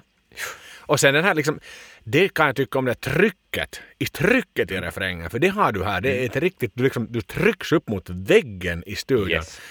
Med, med det där. För det är som så, där är liksom alla jävla luftslussar öppna och bara blåser Yes. på dig. Och Bruce liksom, they die with the boots on, yes they die.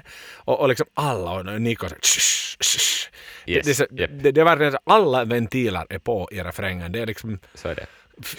en Och- mycket, mycket aggressiv, full offensiv refräng av Maiden. Definitivt. Och gillar jag hur Steve pumpar på på grundtonen på Mm. något vis, medan gitarrerna riffar runt det. Och, så det, det blir, och, och bastrumman är väl typ på alla fyra. Så det blir liksom jävla... Liksom, det blir bra tryck Det och drive i ofantligt den. bra tryck i den här och med tanke på Ja. då om vi pratar om att det var lite dry och lite liksom burkigt sound på den här men här någonstans Mm-hmm. öppnas det också upp lite mera kan jag tycka. Det är kanske inte så unisont burkigt hela albumet utan ska vi säga att det är överlag men vissa element öppnas upp och blir mera liksom frigörande för den här stora kraften som heter Iron Maiden. Exakt, exakt. Ja. Um, en annan anteckning jag har gjort är att jag tycker om uh, Dave Murrays solo Mm. uh, i låten. Och samtidigt som han spelar solo så spelar också Steve väldigt mycket bas. Mhm. Uh, det är nästan som att de tävlar. De tävlar nästan om den där. Vem, vem, vem är det man lyssnar på här? Um, Men har Steve där- någonsin gjort, jag menar back in the days då var det trumsolon.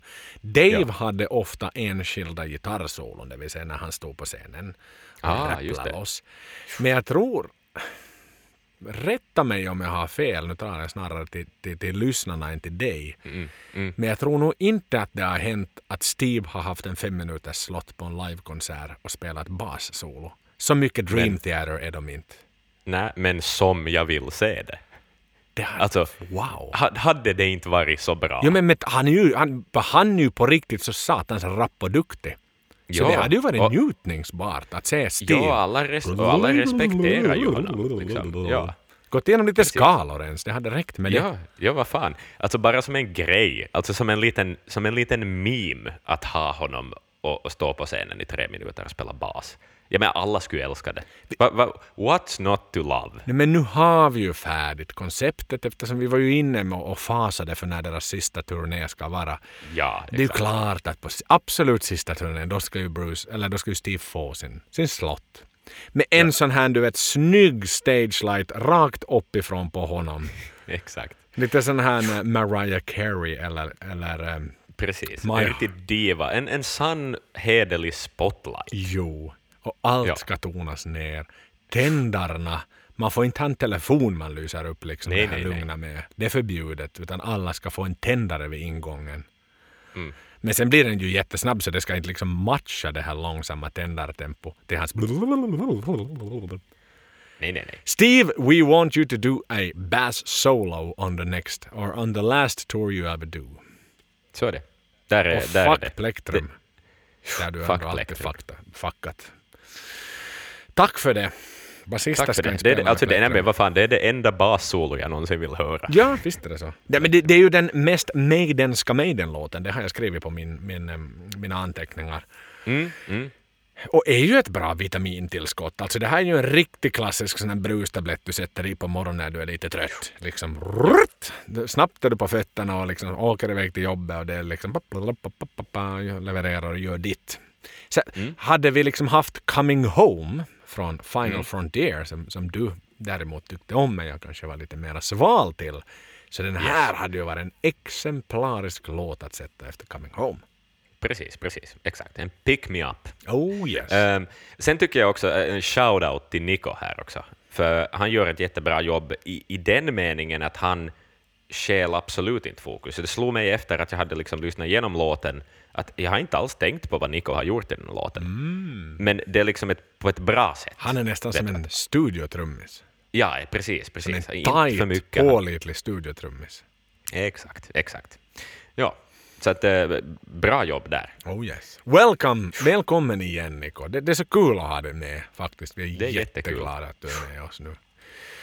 Det, vi, vi känner dig hela vägen hit från, jag tror att ni är i Vancouver as we speak, eller så har ni just spelat i Vancouver. Men vi, vi, liksom, vi, vi känner din, din själ landa ner i Maidenskrubben och järnpalatset och sätta sig som en aura i taket och lyser upp vår tillvaro och vår mycket mörka septemberkväll. Nej, eminent trummis. Um, alltså, eh, ha- har du mer att berätta om, om uh, Die With Your Boots On? Jag tycker, att den är, jag tycker att den är bra. Den är Maidensk och den är, den är bra. Den är inte liksom så här fittigt bra, men den är bra. Ja, alltså exakt. Jag, jag, har ingenting negativt att säga om Det har jag absolut In, inte. ingenting alls. Ingenting alls. Som vi sa i början så har vi alltså en gäst den här veckan och vi eh, har ringt upp vår gamla gode vän vid det här laget, Steve Loopy Newhouse, för att eh, prata lite om vad han minns från tiden eh, kring World Peace Tour och, och, och, och hans medverkan på turnéerna, eller turnén, dess olika ben, så att säga. Han har mycket kul att berätta. Vissa saker som jag absolut inte kände till. Till exempel någonting om en nära olycka på scen med ett vasst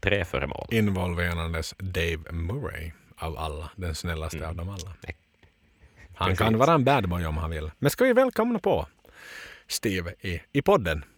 Whenever you're ready. I'm ready now. Let's go. Um, now, Dickie Bell obviously came into the picture at that time as well from, from Judas Priest. Um, what was your kind of first feel on him? Yeah, uh, yes. I think was, I mean, we, we had history with uh, with Judas Priest because we, we toured with them in um, in the UK, and that, that's where we got to meet um, uh, Dickie. Obviously, we got to meet the like as a band, um, and there was a guy called Marcus Cow.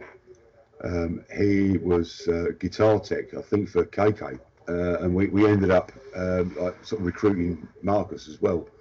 But I think that they well, Dickie was there right at the beginning of the, the UK tour, but I'm not sure about whether he was there before that. Okay, but he obviously became then a long time player.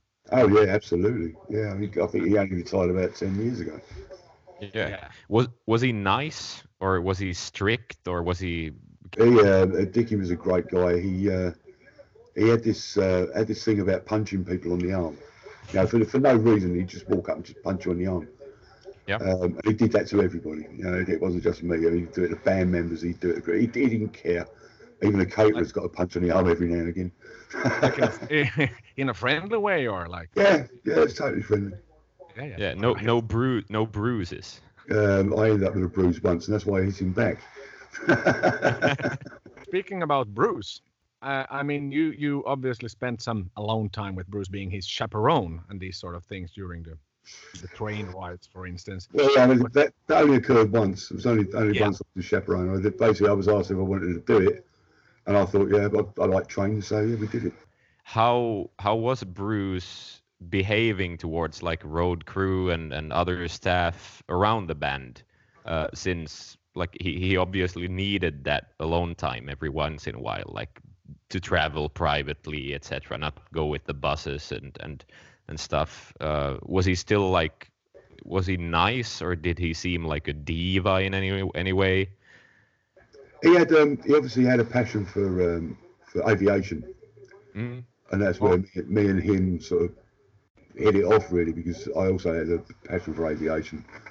Um, so yeah, we, we sort of sat there talking about planes, um, various airports, you know, where, where, we used to go plane spotting and all that kind of stuff. Mm. So yeah, it's, um, uh, but yeah, generally quite a nice guy. Then um, I think he actually changed more um, probably after the the American tour when they, they, came back towards the end of the tour. Yeah, for the better or for the worse? Um, he become a bit more private. Yeah. Well, sort of jumping back into your roadie days, you obviously ran some not perfectly legal errands as well. Were you ever in a position to kind of question the requests, or was it just something you were expected to do? Hmm, good question. Um, no, I think basically it's it's one of those things. Somebody else you to do something, you do it, or they'll find somebody else that will. You know, mm. simple as that, really in the book you uh, write about your relationship with Rod and that it, it, you sort of always disliked him but you even write that at some point that you hated him like um, was it just bad chemistry between the two of you or did he simply just run a tight ship with everyone yeah i think that, that's a good explanation running a tight ship mm. he was determined to take the band all the way he wanted to go to the top and he wanted to take the band with him. And that's pretty much what he did. Although saying that, Steve is still the one that runs things, but he will not do anything unless he gets Rod to say so. Because if Rod turns around and says, well, what about this, this, this? And Steve will go, oh yeah, I didn't think about that. All right, I'll have a rethink. Uh, I didn't know that the uh, the set list for the Legacy of the Beast tour was actually done by Rod. He put that together. Ah. Uh, you mention um, in the book as well uh, Dave's guitar tech, Bill Barclay. Yeah. Um, like uh, um, you mentioned something about cutting the neck of Dave's guitar uh, because he smashed guitars during the shows.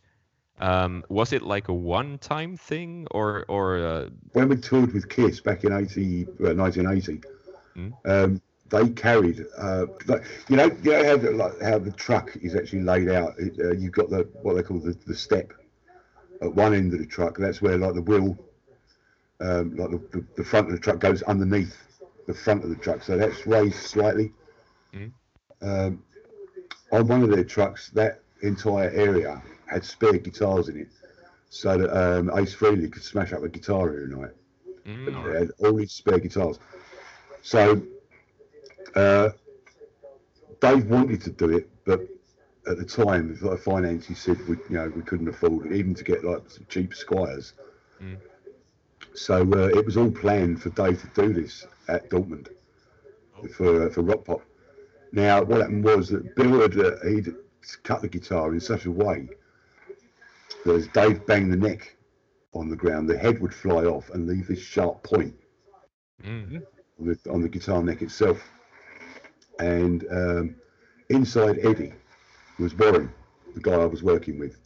Yeah. And um, he was up on stilts, so he's actually quite high up. Now, Warren uh, was told to lean to one side so that Dave could pierce the, the suit that Warren was wearing as the Eddie. Dave, yeah, basically Dave forgot which side he was supposed to hit, and went for the other side, just because Warren could actually see what was going on. Warren managed to move just in time to see the top of his guitar come through his suit. Um, basically, it just grazed his skin, but it could have been a lot worse. Yeah. Ah, wow! Um, like piercing with a really sharp Yeah, wooden pole. yeah, yeah, yeah. yeah. It's so dangerous. The thing is, al- also that all the- on the rest of the show, being the uh, Peace of Mind tour, the the top of Eddie's head would come off, and inside was a sponge brain. But at Dortmund, what they did was they went to the local butcher and got a bag of offal. so they took the top of his head off, and Bruce pulled out his, all his offal. So there was just blood and shit everywhere.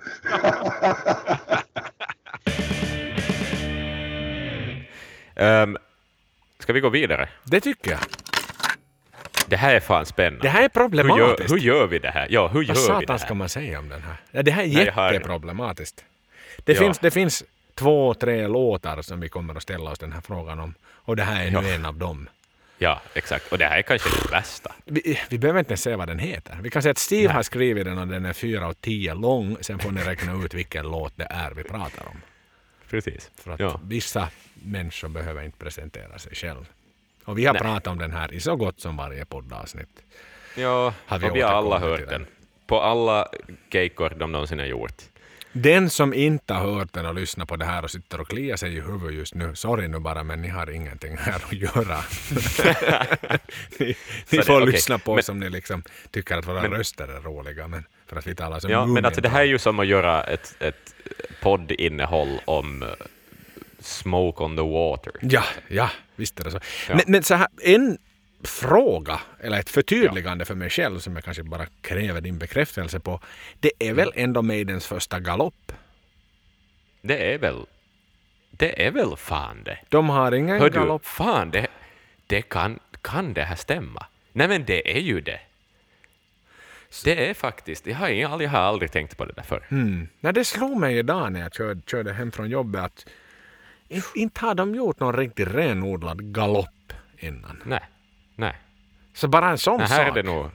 Tantaka, tantaka, Det var här, är det, på. liksom Ja. uppfanns galoppen som någonstans är, är det mest kännsmaka Maiden som finns. Om man ska plocka Den har- ett singelelement. Sen är det långa är melodistrofer etc. etc. Men ska du pinpointa Maiden till någonting då är det galopp. Ja, exakt. Så är det. Och gitarrstämmor. Och den här har allt. Jo. Liksom. Det, Den är ju punchy. Alltså återigen nu lyssnar vi på den här som om den hade släppts till oss igår. Ja, Gubb, ja. A&R gubben hade kommit med den här. Hey Axel and Joel, I think you should be the ones listening to this one first. Den är ju punchy så in i helvete och rifferna är ju Mm. Ja. rätt svåra att spela. Alltså, Ja, med, med tanke på att det är twin guitars. Så, Yes. så den är ju tight som tusan och ganska komplexa melodier. ja, de här snabba drillarna i det här huvudriffet och få det i synk faktiskt. Visst det är det inte så. hur enkelt som helst. Det är inte hur enkelt som helst. Och sen också Äh. med, med den här a cappella-delen då i verserna för Bruce. Det har ju inte riktigt heller hänt att det blir helt tyst. Det är inget komp. Nej. Utan det är bara Nej. Bruce som sjunger. Och sen då det är nog- när man bygger vidare så kommer kompet med. Men, men det är också nytt och unikt. Nu är det Ja, så är det. paus i Och musiken. Och den där första, You take my life, alltså det är ju det är ju det, bland de mest ikoniska musikaliska händelser i hela hårdrockshistorien. Alltså, Jo, jo, jo, det, jo. ty- jag menar, och det är ju det här som gör det så problematiskt att prata om den här låten, för att vi har hört den Och vi har suttit alltså, så och till och med dissat den gånger. i live-sammanhang. Precis, precis. För ja. att det är som, ah men vet du, reinvent yourself. Men, men, men nu sitter vi med, med andra Ja. hattar på. Nu sitter vi och pratar Ja. peace of mind. Nu sitter vi och pratar om den här som en fucking låt nummer, vad det nu blir, fem eller sex på skiva. Yes. Det, det är en låt, den öppnar jag tror att den öppnar eh, B-sidan B-sidan på albumet. Ja. Så på det sättet, jo men det är inte ett dubbelalbum i samma bemärkelse som Book of Souls är. Utan det är fortsättningsvis en låt som är inträngd mitt emellan en massa andra låtar. Och Mm. Ja. det ikoniska värde den här har fått. Ja. Så att inte kan man ju annat än att i detta forum just nu hylla den här låten och förstå Nej. dess... Förstå människorna då på den tiden den tyngd ja. som den här låten de facto hade. Jag tänkte ta en liten sån här, liksom, bara för att, att skippa den här liksom, känslomässiga biten i det här äh, snacket, så eh, rent objektivt titta på den, för den är ganska speciell. Jag menar, bara det att ha den en refräng, liksom a, a, a, a, a, a, a, a, är ju en refräng, Ja. eller, är det det som, eller är det riffet som är refrängen? Vad, är det, vad är det som är hooken i låten? Och det är ju nog ändå... Visst, pu- publiken kan sjunga med i, ana, Ja. men, men den, den har ju ingen refräng på det viset, utan det det är en, Nej, den en är ju, det är ju inte berättelse ett, över hårdrocksbotten med refrängen är ju inte ett litterärt mästerverk. Nej, nej, verkligen inte. Jag, finns det sådana refränger? Liksom överhuvudtaget, jag har ingenting annat att jämföra med. Ja men det är ju de här äh, Gregorian. Ja. typ, eller vad heter de? Exakt. Så det är Trooper och Gregorian. De har fått det att funka. Ja. Ingen annan har riktigt lyckats. Ehm, ja, d- Ja, lite fa- fakta så här, för det, det är som ett Ja, ja, överväldigande koncept vi någonstans är inne på just nu. Ja, Den exakt, gavs ju ut som en andra singel efter Flight of Icarus. Mm. Och då smättrar man ju på då, återigen Jethro Thulls äh, Cross-Eyed Mary som en B-side. Eh, Exakt, som någonstans av farten hamnar in på, på Airplay-listorna också i USA. Den Cross-Eyed Mm. Mary-varianten. Och, och det var väldigt många som blev förtjusta i den. Och, och återigen de här A&R guys var som sådär att men det här är ju en jävligt bra variant cover som Mm. den gör av Cross-Eyed Mary. Så de ville gå så långt så att de skulle adda på den på albumet efter att det då var Aha. släppt. Så att nu ska vi liksom lägga en till låt på Peace of Mind-skivan.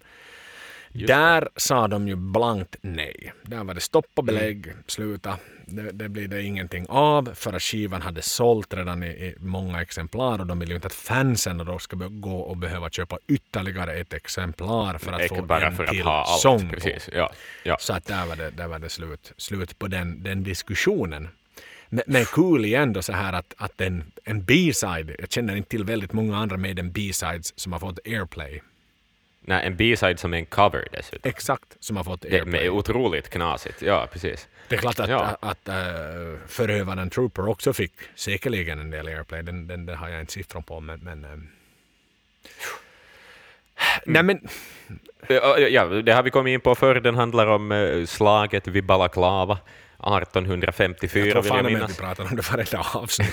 Exakt, jag tror det. det, det. Men jag, jag, kan, jag kan dra det på rak arm. Jo, men det kan jag läste också inte, göra. Jag läste inte det någonstans Nej, och de där jävla Men, eh, kanonkulorna som ramlar på hästarna i videoavsnittet samma skit. Ehm, vad heter det, men solorna, solorna ska vi ägna lite tid åt. Mm. Yes. För det, är ju det här är ju två solon som, som man kan sjunga Estraden med är din Axel. Ja, man, man kan ju de här solorna. Man kan sjunga med i dem. Ja, det kan man. Att, att man minns ju dem. Det här är som... Av någon anledning så kan jag sjunga med i hela Light My Fire gitarrsolo av Doors. Vet du, det, hela. Jag, jag kan, om jag sjunger med så missar jag inte en ton. Och det här är lite samma grej. Och det måste ju fan vara ett tecken på att de är värda att minnas. Liksom. Ja. Det är inte bara det att man har hört dem hundra gånger, utan Det är faktiskt det att de är bra. Ja, och sen är ju skillnaden mellan metal-solon, som ändå är mm. Improviserade på så sätt att Dave är ju väldigt impro, liksom, han improviserar ja. mycket i sina solon medan då Adrian tenderar att vara mera, vad ska vi säga, planerande innan han lägger in ett solo så, så sitter han och övar på solot innan och försöker få till melodier ja. och snygga liksom, delar. Men, men här då, eftersom de då, till skillnad från jazz, där ett solo är nytt mm. varenda konsert, så är det ju så att det har ju stannat. Det här solot är, jag skulle säga det här är väl kanske det solo de avviker absolut allra minst på Maiden någonsin. Det är inte live. en ton yes. som skulle gå åt något annat håll Nej. än det som någon som sattes in på Compass Point Studios. För det här, det här är nästan som... Ja, exakt. Ja. Det, det, är som ett, det är en del av låten och det ska spelas på, på, på korrekt sätt helt enkelt. Exakt. Mm. exakt. Ja. Men den är ju, det är klart, alltså, man kan ju inte stå här och säga att det är en dålig låt. Bara för att man är lite Nej. trött på att höra den live. Det är ju en exceptionellt, exemplariskt bra låt som är, skulle jag sätta en ljudslinga som representerar Maiden, mm. så är det ju det. Det här är deras ljudlogotyp. Det ja. är ja, ja, inte Run to the Hills. Det är inte det. Number of the Beast. Det är Nej. inte Aces High. Det är inte Two Minutes to Minutes. Det här är deras ljudlogotyp. Punkt och fucking slut. Ni som opponerar oss, er mot oss.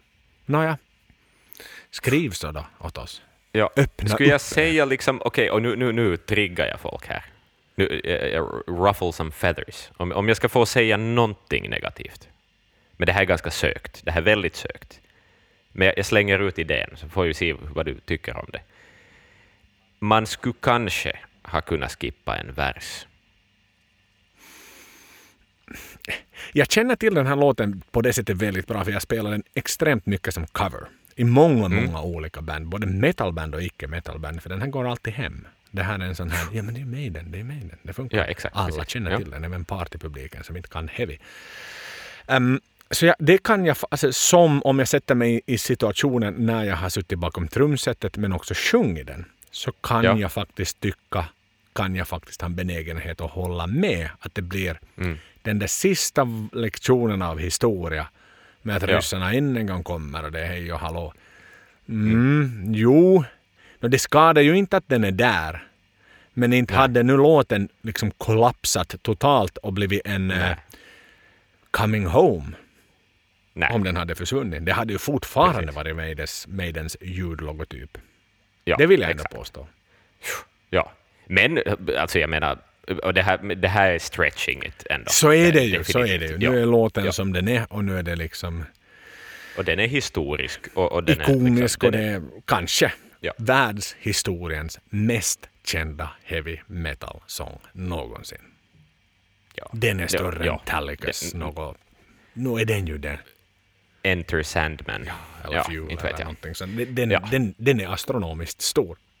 Den och det. den här kommer att klinga på i all evighet. Så är enkelt är det. Varenda Best of Rock Hit samlingsskiva som någonsin görs, så finns den där. Yes. Ja, okej. Okay. Oh, jag är nästan nervös efter det där. Ja, men jag tycker att vi, vi stänger luckan lika snabbt som vi öppnar ja, den, för det. att vi alla vet och alla har en uppfattning och det är ju inte mm. som att vi skulle stå och säga vi behöver inte älta, vi behöver inte traggla. Nej, nej, det är liksom all, alla vet vad det här är för låt. Alla kan den, alla kan nynna den baklänges. Så är det. Ja, och vid det här laget vet alla att det var Balaklava 1854 också. Yes. The challenge of the beast. Vi har en quiz som vanligt, en Challenge of the Beast-quiz. Och Axel, det är du som ska vara redo denna gång. Jag har tre ganska korta frågor. Um, mm. Vissa rör sig om uh, albumet vi pratar om och någon gör det inte. Mm. Är du redo för nummer ett? Väldigt redo. All right. Som vi vet så skrevs låtarna på Jersey i ett hotell som Maiden hade abonnerat. För att inte enbart skriva musik och supa så hyrde de in följande rekreationsaktiviteter. Space Invaders-spelet, ett bordtennisbord inklusive nät, rackets och boll. Ett biljardbord och en darttavla. Vilket av följande objekt var speciellt avsett för Rod?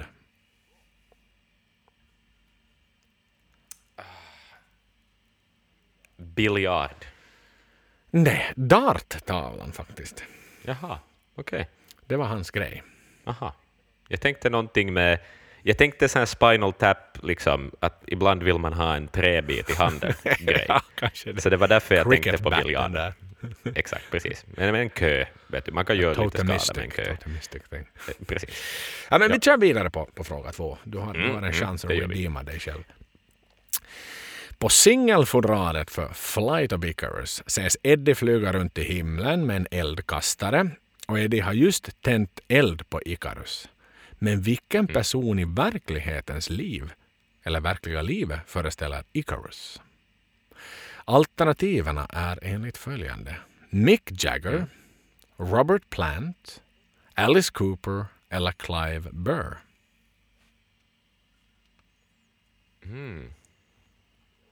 Det här är någonting jag aldrig har tänkt på. Inte jag heller innan jag hade läst uh, varifrån min quiz skulle komma. Just det. Man har Wow. inte sett Men- single-covern till Flight of Icarus så det är jättemycket. Men kör nu en gissning. Nej. Okej, ehm, jag säger nog Mick Jagger. Nej, inte riktigt. Även om han refereras hit för att de tyckte att de gjorde för mycket Rolling Stones när de åkte till Compass Point Studios av skattemässiga Just anledningar. Men det är faktiskt Robert Plant. Och anledningen är att Sepp hade annonsat att de skulle sluta. Eh, Mm. Och då är det liksom lite av ett straff för att det är en slags kopia på deras Swan Song-logotyp. Eh, Mm. Men som sagt lite av en sån här protest. Varför ska ni sluta Zeppelin? Så, så de brände dem Ah, upp. Plant. Okej, men vilken fin liten detalj. Oh yes. Det är vi glada över att veta. Oh yes. Sen har vi en sista fråga som inte har någonting med Peace Yes. of Mind att göra. Men eh, Maiden har gjort många låtar. Men vilken kan Mm. vara Maidens hundronde låt att hamna på ett album? Om du tar i ordningsföljd. Jag har räknat här ganska mycket ska du veta. Okej, eh, rough estimate här nu. Okej. Jag, kör, jag, jag tänker, bara för enkelhetens skull, så tänker jag kanske att det är nio låtar per album. Så då hamnar vi... Vart hamnar vi då? Eh, Det här kan vi klippa av mycket, för det kommer vara mycket hummande. Six and a half hours later. Vi hamnar ju nog in på 90-talet. Det har du helt rätt i. Ehm, Men var det Bruce eller Blaze? det är Blaze. Det har du också helt rätt i.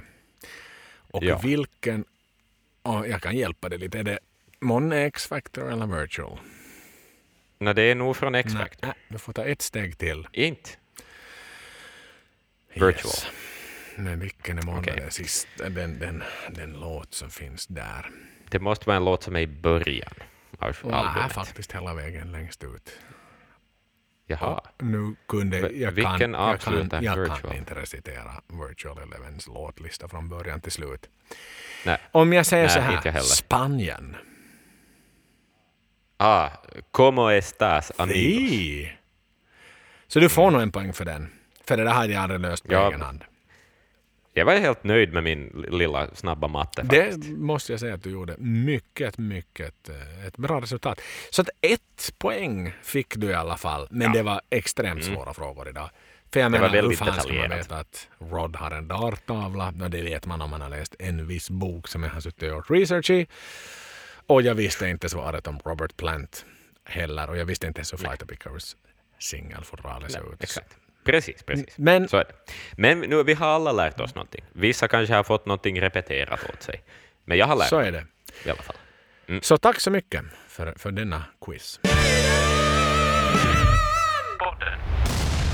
Vi går vidare. Innan vi går vidare Okej. så vill jag Mm. säga ett stycke som du sen får sätta baklänges.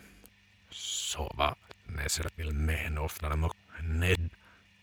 Ngeted negevne do. Heda lepso. Men saa att det do panne vadir rakromos ned. Hedan sylräs. Yes, okej. Vi tar oss an eh, en av de kanske lite mer bortglömda låtarna från den här skivan. Ja. Still, Still Life. still leben. Exakt. Och vem kan ha skrivit detta makabra underverk, Axel? Hör du, Dave Murray och Steve Harris. Oh. Ehm, Hur lång är den? ja, 4.27? det har du Det har jag på. alltid. I'm the numbers guy. Exakt. Den är tillräckligt lång, säger jag. den är tillräckligt lång, det gör jag. håller jag med om. Ehm, Jag tänkte öppna med att eh, då, som sagt, ni hörde alla vårt lilla budskap. Nico gör ju sin sångentré i Maiden här. Mm. Han, är, han är mer än bara en trummis, han är, han är låtskrivare även om det ska dröja hela vägen fram till New Frontier på är det Dance Dance, of Death som den finns på Mm. för att hans namn på riktigt ska finnas med bland låtskrivare. Men här är han i alla fall aktivt med och, och, och får vara med och anledningen till, alla vet ju väl kanske vad han säger men vi kan, vi kan redogöra för det här för att det handlar ju om den negativa kritik som Maiden fick i samband med The Number of the Beast och det var liksom mammor som tog barnens skivor och slog sönder dem med hammare och eldade upp dem för att de trodde att Maiden var satans dyrkare och Maiden var ju så ofantligt trötta på det där båget som de hade så de tänker att okej, okay, wanna take the piss, we'll give you the piss. Och Nico var i fyllan och gör sitt väldigt välkända Idi Amin impression som han då uppenbarligen gjorde efter några pilsner. Där han egentligen säger att don't meddle with things you don't understand. Spelat baklänges för att det var Zeppelin och Exakt. Maiden som var då var de här som hade evil messages played backwards. Precis, precis. Um, vad tycker jag om låten? Får jag säga det? Du får säga det. Jag har skrivit så här. Kanske skivans svalaste bidrag. Den kaxar till sig en hel del i andra delen av versen då bandet är med på noterna. Men den lyfter ju riktigt aldrig över molnen. Det, det är en, en, vacker refräng. Men eh, man skulle tro att låten heter Nightmares egentligen. Ja, exakt, precis. Ja, Men det heter den ju uppenbarligen inte. nej, nej. Det gör den inte. Still life. Men det måste vara en referens till något. Stilleben alltså. Du vet när man målar frukter i en korg. Ja, ja, ja, det är det det handlar om. Ja. Men den är ju en mörk, den är ju så mörk den här Ja. låten. I vad den handlar, vad det, det är ju en låt om typ dödslängtan. Absolut. Eller någonting. Jo, jo, jo. alltså jo. den är så fruktansvärt In the svart. bottom of the pool Men- och allt det där. Ja, exakt, ja. Och jag vill dit. Jag vill them. till, till mardrömmarna. Ta mig dit. Jag, jag vet att jag inte har långt kvar att leva, eller vad det nu har Liksom allt möjligt sånt här. Bara längta Ja, faktiskt. Ja. Ja, nej, men det, det är en mörk, mycket, mycket, mycket mörk text. Det vill Ja, jag är betona. Men det ska jag säga att liksom, jag, har inte, jag hade faktiskt inte hört på den här låten på jättelänge. Det, det är bara en sån där som, som har gått förbi. Jag har liksom bara, det, ibland hör man låtar man bara hoppar över på något vis. Mhm. För att jag har sett titeln och varit sådär, ja men den var kanske inte så bra. Men den är ju svinbra. Alltså, jag tycker det här är en av skivans bättre refränger. Så, så, där är vi lite på Ja. olika våglängder. För att det här riffet, jag älskar det där lätt liksom dissonanta... ja, men introt är eh, snyggt. introt är snyggt, ja. Ja. ja. Men refrängen, alltså med stämmorna och allting. Nightmares, du, du, du, du, du, du. Och det där riffjottorna i bakgrunden. Så sjukt snyggt. Det, är som, det här är liksom, det börjar närma sig... Det, det här är en sån låt som nästan skulle kunna funka på eh, inte, inte Powerslave, men efter det, liksom, på, no- på den sviten. Liksom. ja, men det har jag, Det finns någonting, någonting där eh, att hämta på något vis. det har jag faktiskt också betonat, att refrängen är ju oerhört fin med alla stämmor. Det är Ja. verkligen liksom någonting som är mycket väl planerat. Ja, definitivt. Men, men den faller ju lite i glömska den här låten. Det är väl kanske dit det gör den. komma. Trots att förstås de droppar albumnamnet i, i sången. Ja, och show you peace. Med en mystisk mix. Show you peace Ja, den där metalliska effekten. Ja, exakt. Burkig Ja. ja. robotsaken. Ja, den är cool. Den är skitcool faktiskt. Faktiskt. Men, men ja. det måste ju vara Jag- dit jag- skrivet i efterhand. Ja, ja, ja, definitivt. Efter att de, eftersom de, Give de hade... peace of mind. Ja, men eftersom de hade Food for Thought först. Så må, eftersom den här skivan inte har en enda title track så måste Nej, de ju ha precis. droppat in det dit. Aha, nu kläcker för vi att, det. ja. För, det är därför det också är burkigt. För att det är inte gjort i studion, det är gjort i efterhand. We'll Jo, jo, jo, exakt. Precis, som en tydlig effekt. Ja. Ja, men det är ju som i filmer, då man ser en film då någon i något skede säger filmens titel i en replik, så är man sådär ah, vad coolt. Mm. Ja. Jag får lite samma vibb Nej, men det är en ganska skön stil när man inte har... För mig den är ju någonstans väldigt kännspaka med att man ska ha en låt på skivan ska alltid heta det som, som albumet heter.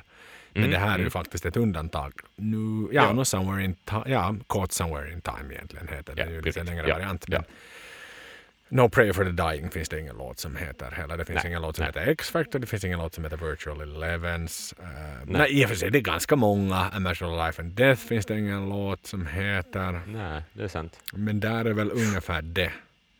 Ja, jag tror vi har det Där där. har vi samlingen. Killers har ju Killers finns ju förstås. Ja, förstås. Herregud. Okej, Mm. det klipper vi bort. Ehm, vad heter det? Det är ju en galen... Alltså, men det, för att komma in på Still Life igen, att, att det, det är ju en låt om galenskap Mm. liksom, på det viset. Och, och, och det finns galna saker i musiken också, just hur kompe... Det är någon sån här rytmisk vändning som sker i, under solorna, att det är liksom ett udda taktantal på något vis. Att det är typ det repeteras var tredje takt eller någonting i det. Jag har inte räknat, jag har inte do, did the math, men det, det är en sån här oregelbundenhet och det finns mycket sånt här. eh, och lite där atonala, dissonanta grejer som är, som är kul eh, också. Så det, det finns ju nog en genomtänkt komposition bakom den här låten, helt klart. Oh yeah. Ja. Eh, jag har till och med skrivit så här, vilken jävla låt alltså, wow. Så att så pass mycket, så pass stort intryck gav den eh, hos mig. Så. Mm. Jo, ja, men kul, kul, kul för dig. kul för Ja. dig. Exakt. Äh, Nästa en, ja, då? en liten, ja. liten sista trivia. Alla vet att det är Okej. Niko som pratar i början på den här låten. Men hur många har egentligen noterat studiosnacket som går alldeles, alldeles i slutet av låten? Sista sekunderna så hör man studion som pratar. Jaha. Mm, I bet not many of you knew that. Så, Ser du, ser du. lyssna med koncentration nästa gång, kära elever. Skit i det, nu hoppar vi över till nästa låt. Vad kan den heta, Axel? Det är Quest for Fire. Skriven av vem då kan det vara? Berätta. Steve. Eh, en mycket, mycket kort. Det här är så Och en mycket, mycket kort låt. Tre minuter och 40 sekunder. Ja. Jag var, Den bygger också på en film. Förstås. och det är en Det var den som de ville Om- om- om- han har... Exakt. Hej, Och det är ge den, ge den! Exakt. Och det här är ju som då Steve skriver texter, så blir det ju så här. Att, att det är liksom en, en redogörelse över va- vart de for då och vem som gjorde vad. Öppningsfrasen fick mig att relatera till, du vet, in a time when dinosaur, dinosaurs walked the earth. Så Ja. får mig att relatera till eh, If eternity should fail. Tror jag det var. Ja, precis. Eller vilken låt var det nu där det var det här med att mänsklighet, before man, If eternity should fail. det är det någonting med before Eh. man, before world was virgin, before the coming of man. Yes, yes. så det, det lid, alltså jag får en referens till det. When the world was Ja. virgin before the coming of men och in a time when dinosaurs, dinosaurs walked the earth. Ja. Där är nog ändå If eternity should fail lite coolare i hur det är skrivet. Ja, ja, på något oh ja, vis. oh ja, men de är ju... Ja, för det, alltså, jag minns jag, jag, liksom sådär att det här har aldrig varit någon större favorit på den här skivan, men nu har jag alltså inte lyssnat på den här låten på, på ganska länge, så nu jag kom tillbaka till den med ganska fräscha öron. Mhm. Och, och jag blir liksom förvånansvärt glad av den här låten. Den, den har en viss fjantighet över sig, vågar jag ändå hävda. Att liksom så här tema i sig och, och sådär, jag, jag går inte super igång på det, men den är cool och, och jag menar helvete vad Bruce sjunger högt i den här låten. Jättehögt. Alltså, vad är det där? Vad är det? Jag har aldrig hört det. Finns, finns det någon annan låt där Bruce gör samma sak med sin röst? För att, alltså, grejen med Bruce är att han sjunger ju alltid i full bröstklang. Jo. Men här är det, Det är som att han har en falsett. falsett. Jo, ja, men jo. Nej, men här, det är nästan en falsett som man går upp i, för det är så högt. Du tänker i refrängen eller? I... Nej, i versen. Aha, ja, ja, ja.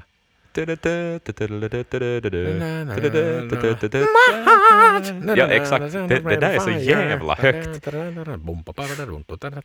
Jo, jag har skrivit det här å andra sidan är en av mina, favor mina favoritlåtar på skivan faktiskt. Hej, ser du, ser du. Ja, men alltså den har ju vuxit i den. Förr hade den inte varit det för mig. Förr hade det varit en sån där låt som jag lite har skippat, för att jag, jag tyckte att det, det är något, den är som för hurtig på något vis. Att Men den är inte så här hurtig är tung ju vad den är. metal.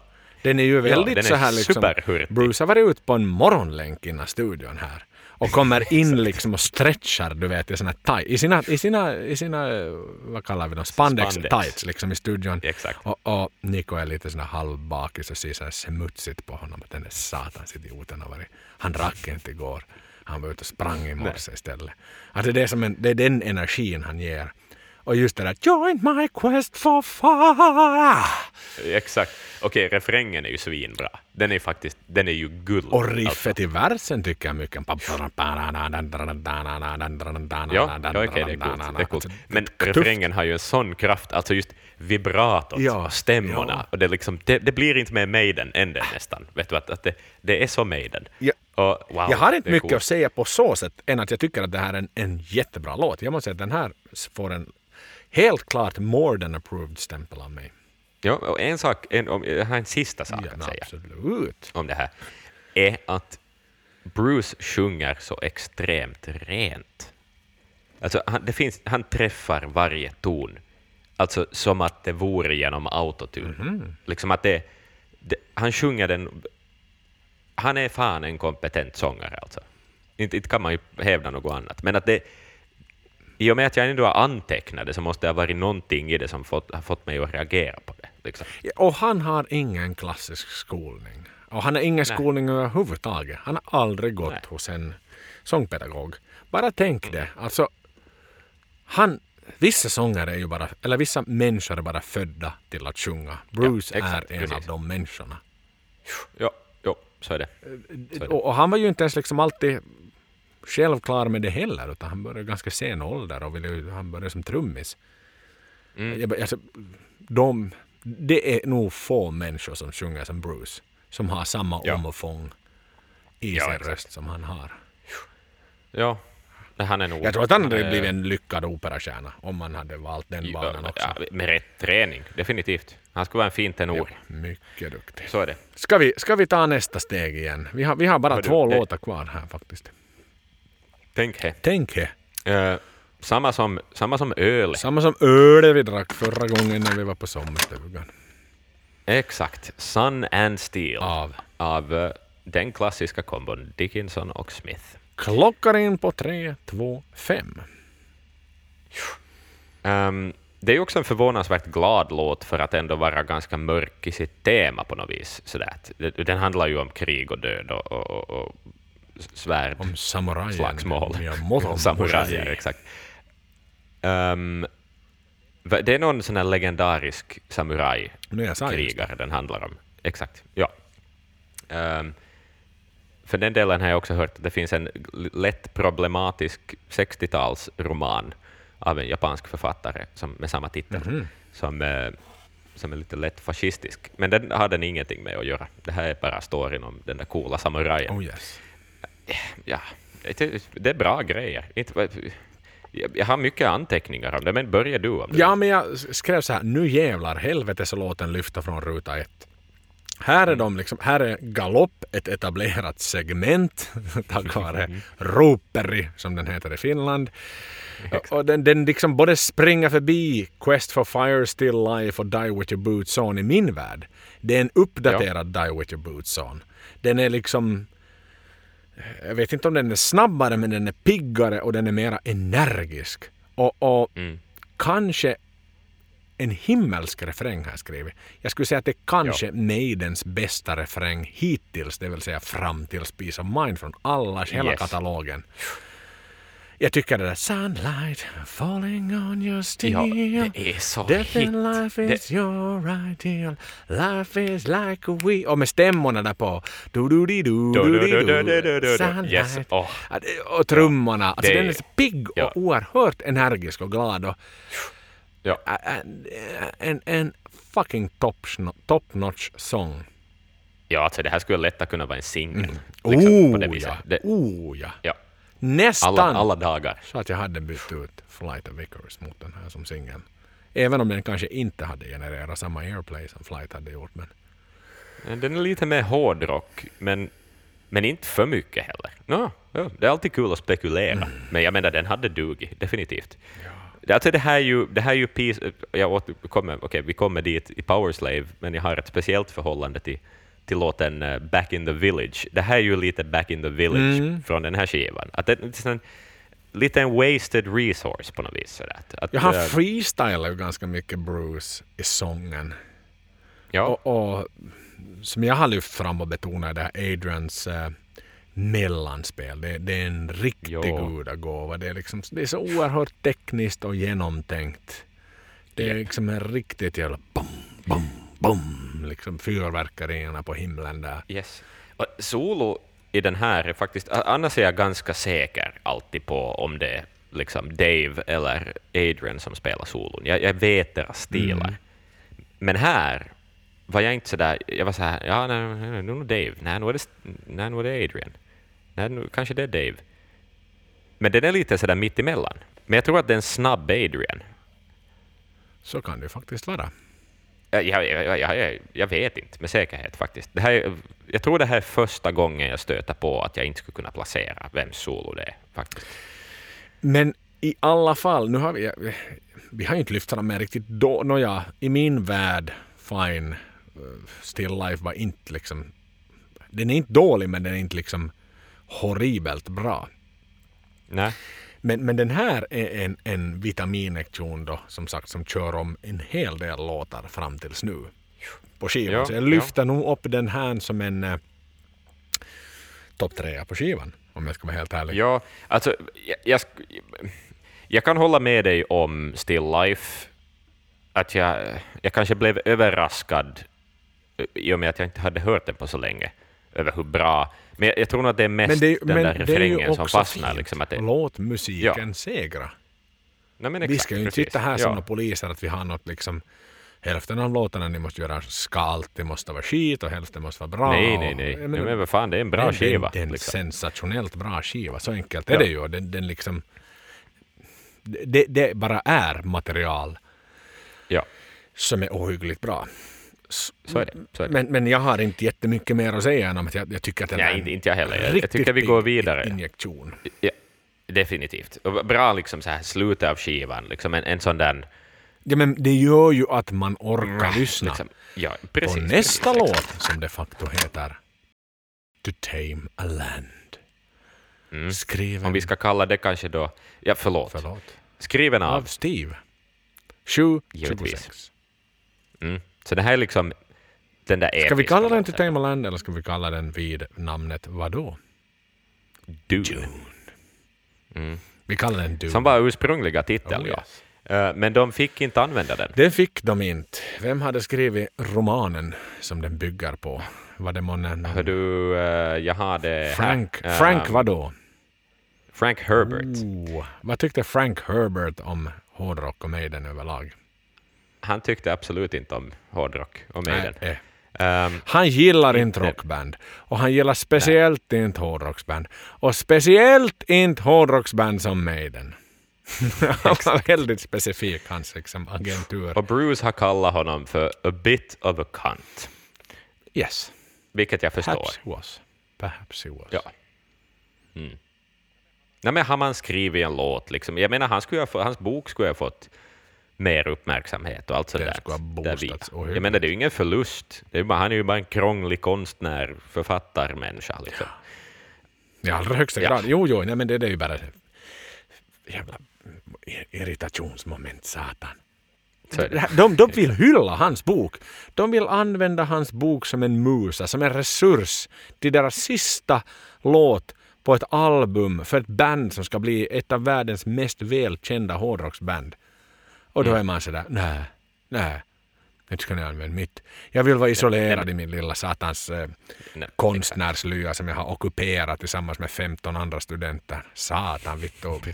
Go fuck yourself, Ja. fucking Nej, men det är ju lite sådär som att Public, fucking... Public uh, säg att Public Enemy skulle ha gjort världens bästa hiphop-låt, men så har de en sample som de inte får igenom, och så måste man skita i det. Ja. Det här är ju li, liksom på det no, ja. Eh, Men eh, det här är ju den där episka låten. då. Det är ju det och Ehm, någonstans här vill jag innan vi går in på episkheten så vill jag bet- liksom prata om det här. När vi hade Alexander på tapeten under Somewhere in Time Mm. så pratade vi om, eh, vi framhävde Rhyme som den riktigt första helylle episka stycken av Mm, Maiden. mm. Men eh, nu får jag nog lov att eh, sadla om lite och säga att Mm. Tamerland de facto är det första riktiga episka stycket. För det är faktiskt det längsta stycket Maiden har gjort fram till Peace of Mind. Det är till och med längre än Phantom of the Opera. Om Just det, precis. Tänk det. så är den fem sekunder längre än den. Ehm, så att, och med tanke på den progressiva framtoning som den här låten har, det historiska temat, eller liksom, det, är så stort greppbart. Det handlar Mm. liksom om, det går inte bara att ta med en hand på det här, utan det handlar liksom om Nej, världssaker och hej och hallå. Så får vi nog helt enkelt kategorisera in den här. Som Ja, en, eh, definitivt. Den är, det är en kort episk låt då. Men jo, den är men den innehåller lång för att vara episk. delar. Det gör den, det gör den, ja. Ehm, och just den smyger igång på ett sånt Steve Harriskt Mm. sätt. Den, den smyger in, den, den, man öppnar boken liksom. Och, och ehm, så sker det en liten sån där, den är, har en sån där egyptisk touch Mhm. förstås, då det nu är ökenmusik liksom, som det ska handla jo, om. jo, ja, men så är det ju. Ja, så spelar man en frygisk skala, eller vad det nu heter. Ehm, och Dickinson rappar på eh, Steve Harris intensiva texter med mycket Som ord. man har visslat in på Eh, sin Walkman Exakt, på exakt. hotellrummet Ja. i Jersey. Och en massa väldigt specifika ehm, översättningar. att en, ett, ett, ö och sen ett, ett ord från boken som inte liksom finns. Men den är inte lika pedagogisk som Alexander. Nej, det, det är den inte. Definitivt inte. Nej, nej, den är. Men det finns ett, ett uns av den där ehm, ja, tydlighet. Ja, ja. Finns det. Så det här det börjar liksom uppenbara sig. Det här. Precis. Sen hade han en liten liksom, en sån här eh, sidestep då i samband med, med rhymen. Där han liksom låter kanske musiken och stroferna tala. Men, men Ja, exakt. Ja, det, och den är väldigt Rime of the Ancient Mariner-esk Mm. på något vis. Det finns någonting där. Ah, Man, man märker vart de är på väg. Ja, men jag tycker det. Jag Att tycker... då- Dun, dun, Ja. dun, dun, dun, dun, dun, dun, dun, dun, dun, dun, dun, dun, dun, dun. Time has come for him to lay claim his own. Dora, na, na. Ja, det- ja, ja, Men jag tycker jätte... Mm. Den är, den är, så, s- den är jätteäventyrlig den här låten. Den är Den är riktigt låt. Indiana Jones. Ja, exakt. Ja, det är precis vad det är. Och jag älskar alltså just de här, så jag, jag kallar dem för utrikiska ord som döljer sig i den här texten. Det här är bästa versen som finns. He is the Quisets Haderach, he is born of Caladan and will take the gum Jabbar. Ja. Vet du, the that lyric, Jabbar. det är- ja, men det, det, det är inte så lätt det- så- att översätta i sång. Nej, och det är som så... Det är så Okej, Dune är en ikonisk, liksom... Jag, jag har inte läst Det har jag inte. men jag har förstått att det är en jätteikonisk science fiction-roman. Liksom, och den har ju försökt filmatiseras i typ evigheter, men så ha- har det alltid... Jag tror att det är han som är krånglig, vill jag minnas, med manus och så vidare. Att liksom inte... Han sparkar och är livet nu i sig lite. Ja, det Ja, får jag folk fact-checka, jag har faktiskt jag har ingen aning. Men, men den, den har ju väntat på att filmatiseras i typ något 30 år eller någonting. Och den görs, jag tror den görs nu, Ooh. men så ligger den på någon hylla. Och det, no, ja. Så att, eh, det, ja, exakt, vi ska inte dissa Dune, men, men det blir rolig rocklyrik Ja, ja, det blir att det göra en Det låt det om ju. den. Nej, men det är lite som när man. Alexandria, liksom, det, det är lite... Precis. Det är, inte så, det, det är lättare att stå på en poesikväll på en liksom liten halvskum teater på en tisdagkväll när liksom arbetslösa gubbar får stå och framhäva sig för att a-kassan har sagt att gör något med ditt liv. Ja, men jag har ju Precis, skrivit lite precis. alls det där på tisdag förmiddag när jag var bakis. Nu går jag framför det Mm. med komplicerade ord. så där kanske det passar bra. Men återigen, Bruce är ju en trollkonstnär. Han, han Ja, han kan det. ju Ja. omformulera så mycket till mycket, Han mycket han får det att funka. sång. Så är det. Och Nico vill jag lyfta fram i den här låten som en all-star Ja. of the game. För även han, Mm. han får öppna, låt, öppna hela albumet med en liksom sånt stark presentation. Det är hans liksom visitkort till alla tvekande fans. Här är jag. Ja. Och det är inte det sämre utan det är satan till det bättre. Och sen Ja, får han också absolut. avsluta låten med det, det är så passionerat och det är såna känslor som han slår på pukorna och cymbalerna kommer på alldeles rätt ställe för att lyfta fram de atmosfäriska dragerna. Det är liksom någonstans riktigt förbannat väl etsat. Det är som en det är som en slags hårdrocksmusikal. Långt, långt, Ja. långt innan Avantasia kommer och försöker göra någon jävla påhitte på satans opera. Här gör man det för att man vill berätta en story och man är fortfarande, fortfarande väldigt unga människor. Unga grabbar som bara vill spela musik. De skiter i pengarna, de skiter i allt. De vill göra det här för att det här är vår storytelling. Det här är vårt kall i livet. Glöm inte det. Det är så lätt att tänka på Maiden-maskinen idag med alla kringprodukter och allting. Men här är de fortfarande, de har inte breakat USA ännu, satan. Här är de Nej, precis. Här är de ett ägg som har fått krackeleringar i kanten. Men kycklingen har Ja. långt ifrån flugit ut och blivit någonting som Precis. liksom är ett välkänt begrepp på folks middagsbord. Ah, Mm. det, det är bara så... Hela sättet de paketerar det på. Oj, oj, oj. Ja, det är fint.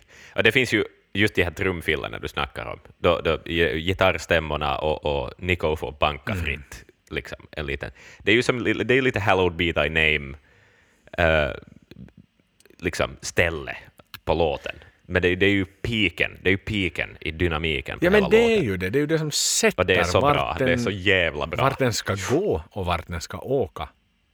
Det är som Mm. en... eh, Ja, men det är som Frankfurts flygplats. Du är bara där Mm. en stund för att du ska åka vidare. Yes, Men ändå är den så viktig oas i din resa. definitivt. Exakt, exakt. Det finns mycket fina metaforer där, Joel. Både den där grejen med den där hönan. Ja, men det är vackert. var Det är, jättebra. liksom, det, det är musiken som får orden att löpa. Så är det definitivt. Nej, och det jag tycker om också, alltså som jag skrivit sådär som en liten avslutande anteckning, är att det är en jättebra längd för en sån här så kallad episk låt, för att vara den första. För att den blir liksom inte uttjatad. Det är en lång låt, ja, men det är inte en, en 12 minuters låt eller en, något sånt. Liksom att den är, ehm, den är kul att höra på. Den, den blir aldrig Nej, det- uttjatad, den blir aldrig tråkig. Den, den liksom, Det är ganska kompakta delmoment. yes, exakt. Och den är just så lång som den behöver vara. Absolut, absolut. Nej, men, den avslutas på ett, på ett jättefint sätt, den här skivan. Och, och Ja. överlag, Ja, nu för att liksom... Nu knyter vi alltid ihop säcken som vi gör. Så tycker jag att den Ja. här skivan... Ja, men den har växt på mig. Den har verkligen växt på Det mig. den den, ja. den har alltid varit bra i min värld. Lite som Somewhere in Time. Somewhere in Time var, var någonstans en, en, en koloss som, som var o-untouchable. Men det här Mm. Yes. är en koloss som är untouchable som fortfarande är untouchable. ja Mina exakt, min precis. Har faktiskt förändrats i det här fallet till det bättre. Mm. Ja, Det var några svajiga kort där. Men, men när man har gett den här tiden, jävlar vad tidlös den här skivan är. Och, och, och Ja, den är det. liksom alla platta ljud och burkiga ljud aside. Det här är, Mm. en, det här är liksom, som någon skrev, Maidens finest moment. Mm. Låtmaterialet talar ju för sig. Och det är ju ändå, det är ju inte en väldigt hitfylld skiva egentligen. Liksom. Okej, Trooper, den är monumental, och Flight of Icarus var en radiosingel. Men att sen, sen är det ju egentligen ganska dolda juveler. Och som vi fick Men- lära oss av Loopy också. Rod har skrivit låtlistan till Legacy of the Beast Tour. Men vad är Mm. det som gömmer sig på Legacy of the Beast Tour-listan om inte fyra låtar från Peace of Mind? Mm. Nämligen Where Eagles There, Festus Trooper, Revelations och Flight of Icarus spelas live. Det vill säga Mm. fyra låtar spelas från den här skivan på Legacy of the Beast. Och Legacy of the Beast då är den här liksom Maidens gåva till fanserna. Det är liksom, nu plockar vi fram godispåsen, inte för alla popcornsätare där ute, utan för, för våra lojala fans. För de uppskattade låtar som de tycker så mycket om. Så man plockat fram fyra låtar här.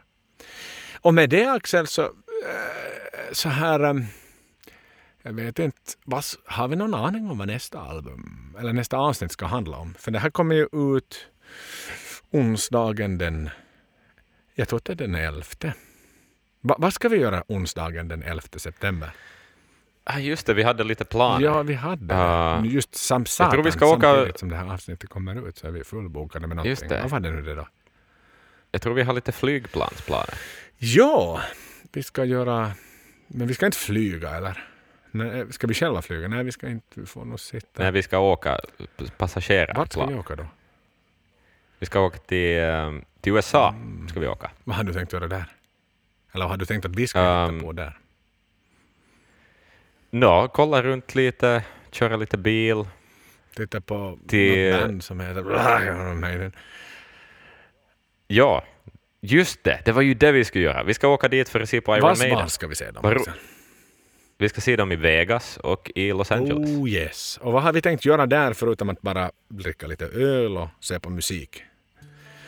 Men vi tänker ju förstås göra poddinnehåll av Oh det. yes. Vi ska försöka träffa så många människor, så många fans som vi bara kan. Försöka supa in allt. Försöka se hur jänkarna konsumerar Maiden. För nu har vi pratat mycket om deras Definitivt. turné. Nu får vi plötsligt vara en del av den.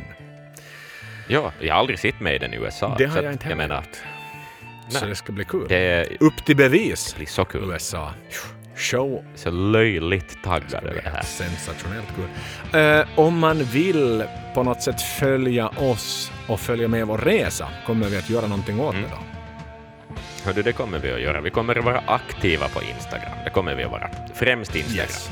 Det blir Eh, vår kanal. det, jag menar, det är det är audiovisuellt. Exakt. Så är det Och bra. händelser kanske, mycket liksom specifikt. Så här, det är klart vi lägger ut videon och bilder och så här, men händelser, så det är där man får lägga ut slasket. Som sen försvinner Exakt, precis. dygn. Det där roliga slasket. Ja. ja, exakt. Så att följ, Det man inte alltid är så stolt över. Följ, för följ jättegärna Maiden-podden. Eh, det här förutsätter att ni lyssnar på den här i hyfsad realtid. Hittar ni den här podden i januari så har tåget redan gått. Men eh, Mm. i alla fall så kan vi då liksom med glädje förkunna att eh, nästa avsnitt som, som ni hör i lurarna efter det här så kommer att grunda sig på Legacy of the Beast goes to Las Vegas and LA. Tänk Och vi har ett jättelångt avsnitt som vi har gjort idag. Så att, ska vi säga så här. The motherfucking trooper. Up the motherfucking irons. Tack Exakt. och goder natt. Och sköt om er. Eller god morgon, god dag, god eftermiddag, vad ni än gör. Puss puss, hej hej. Ja. God jul. God jul.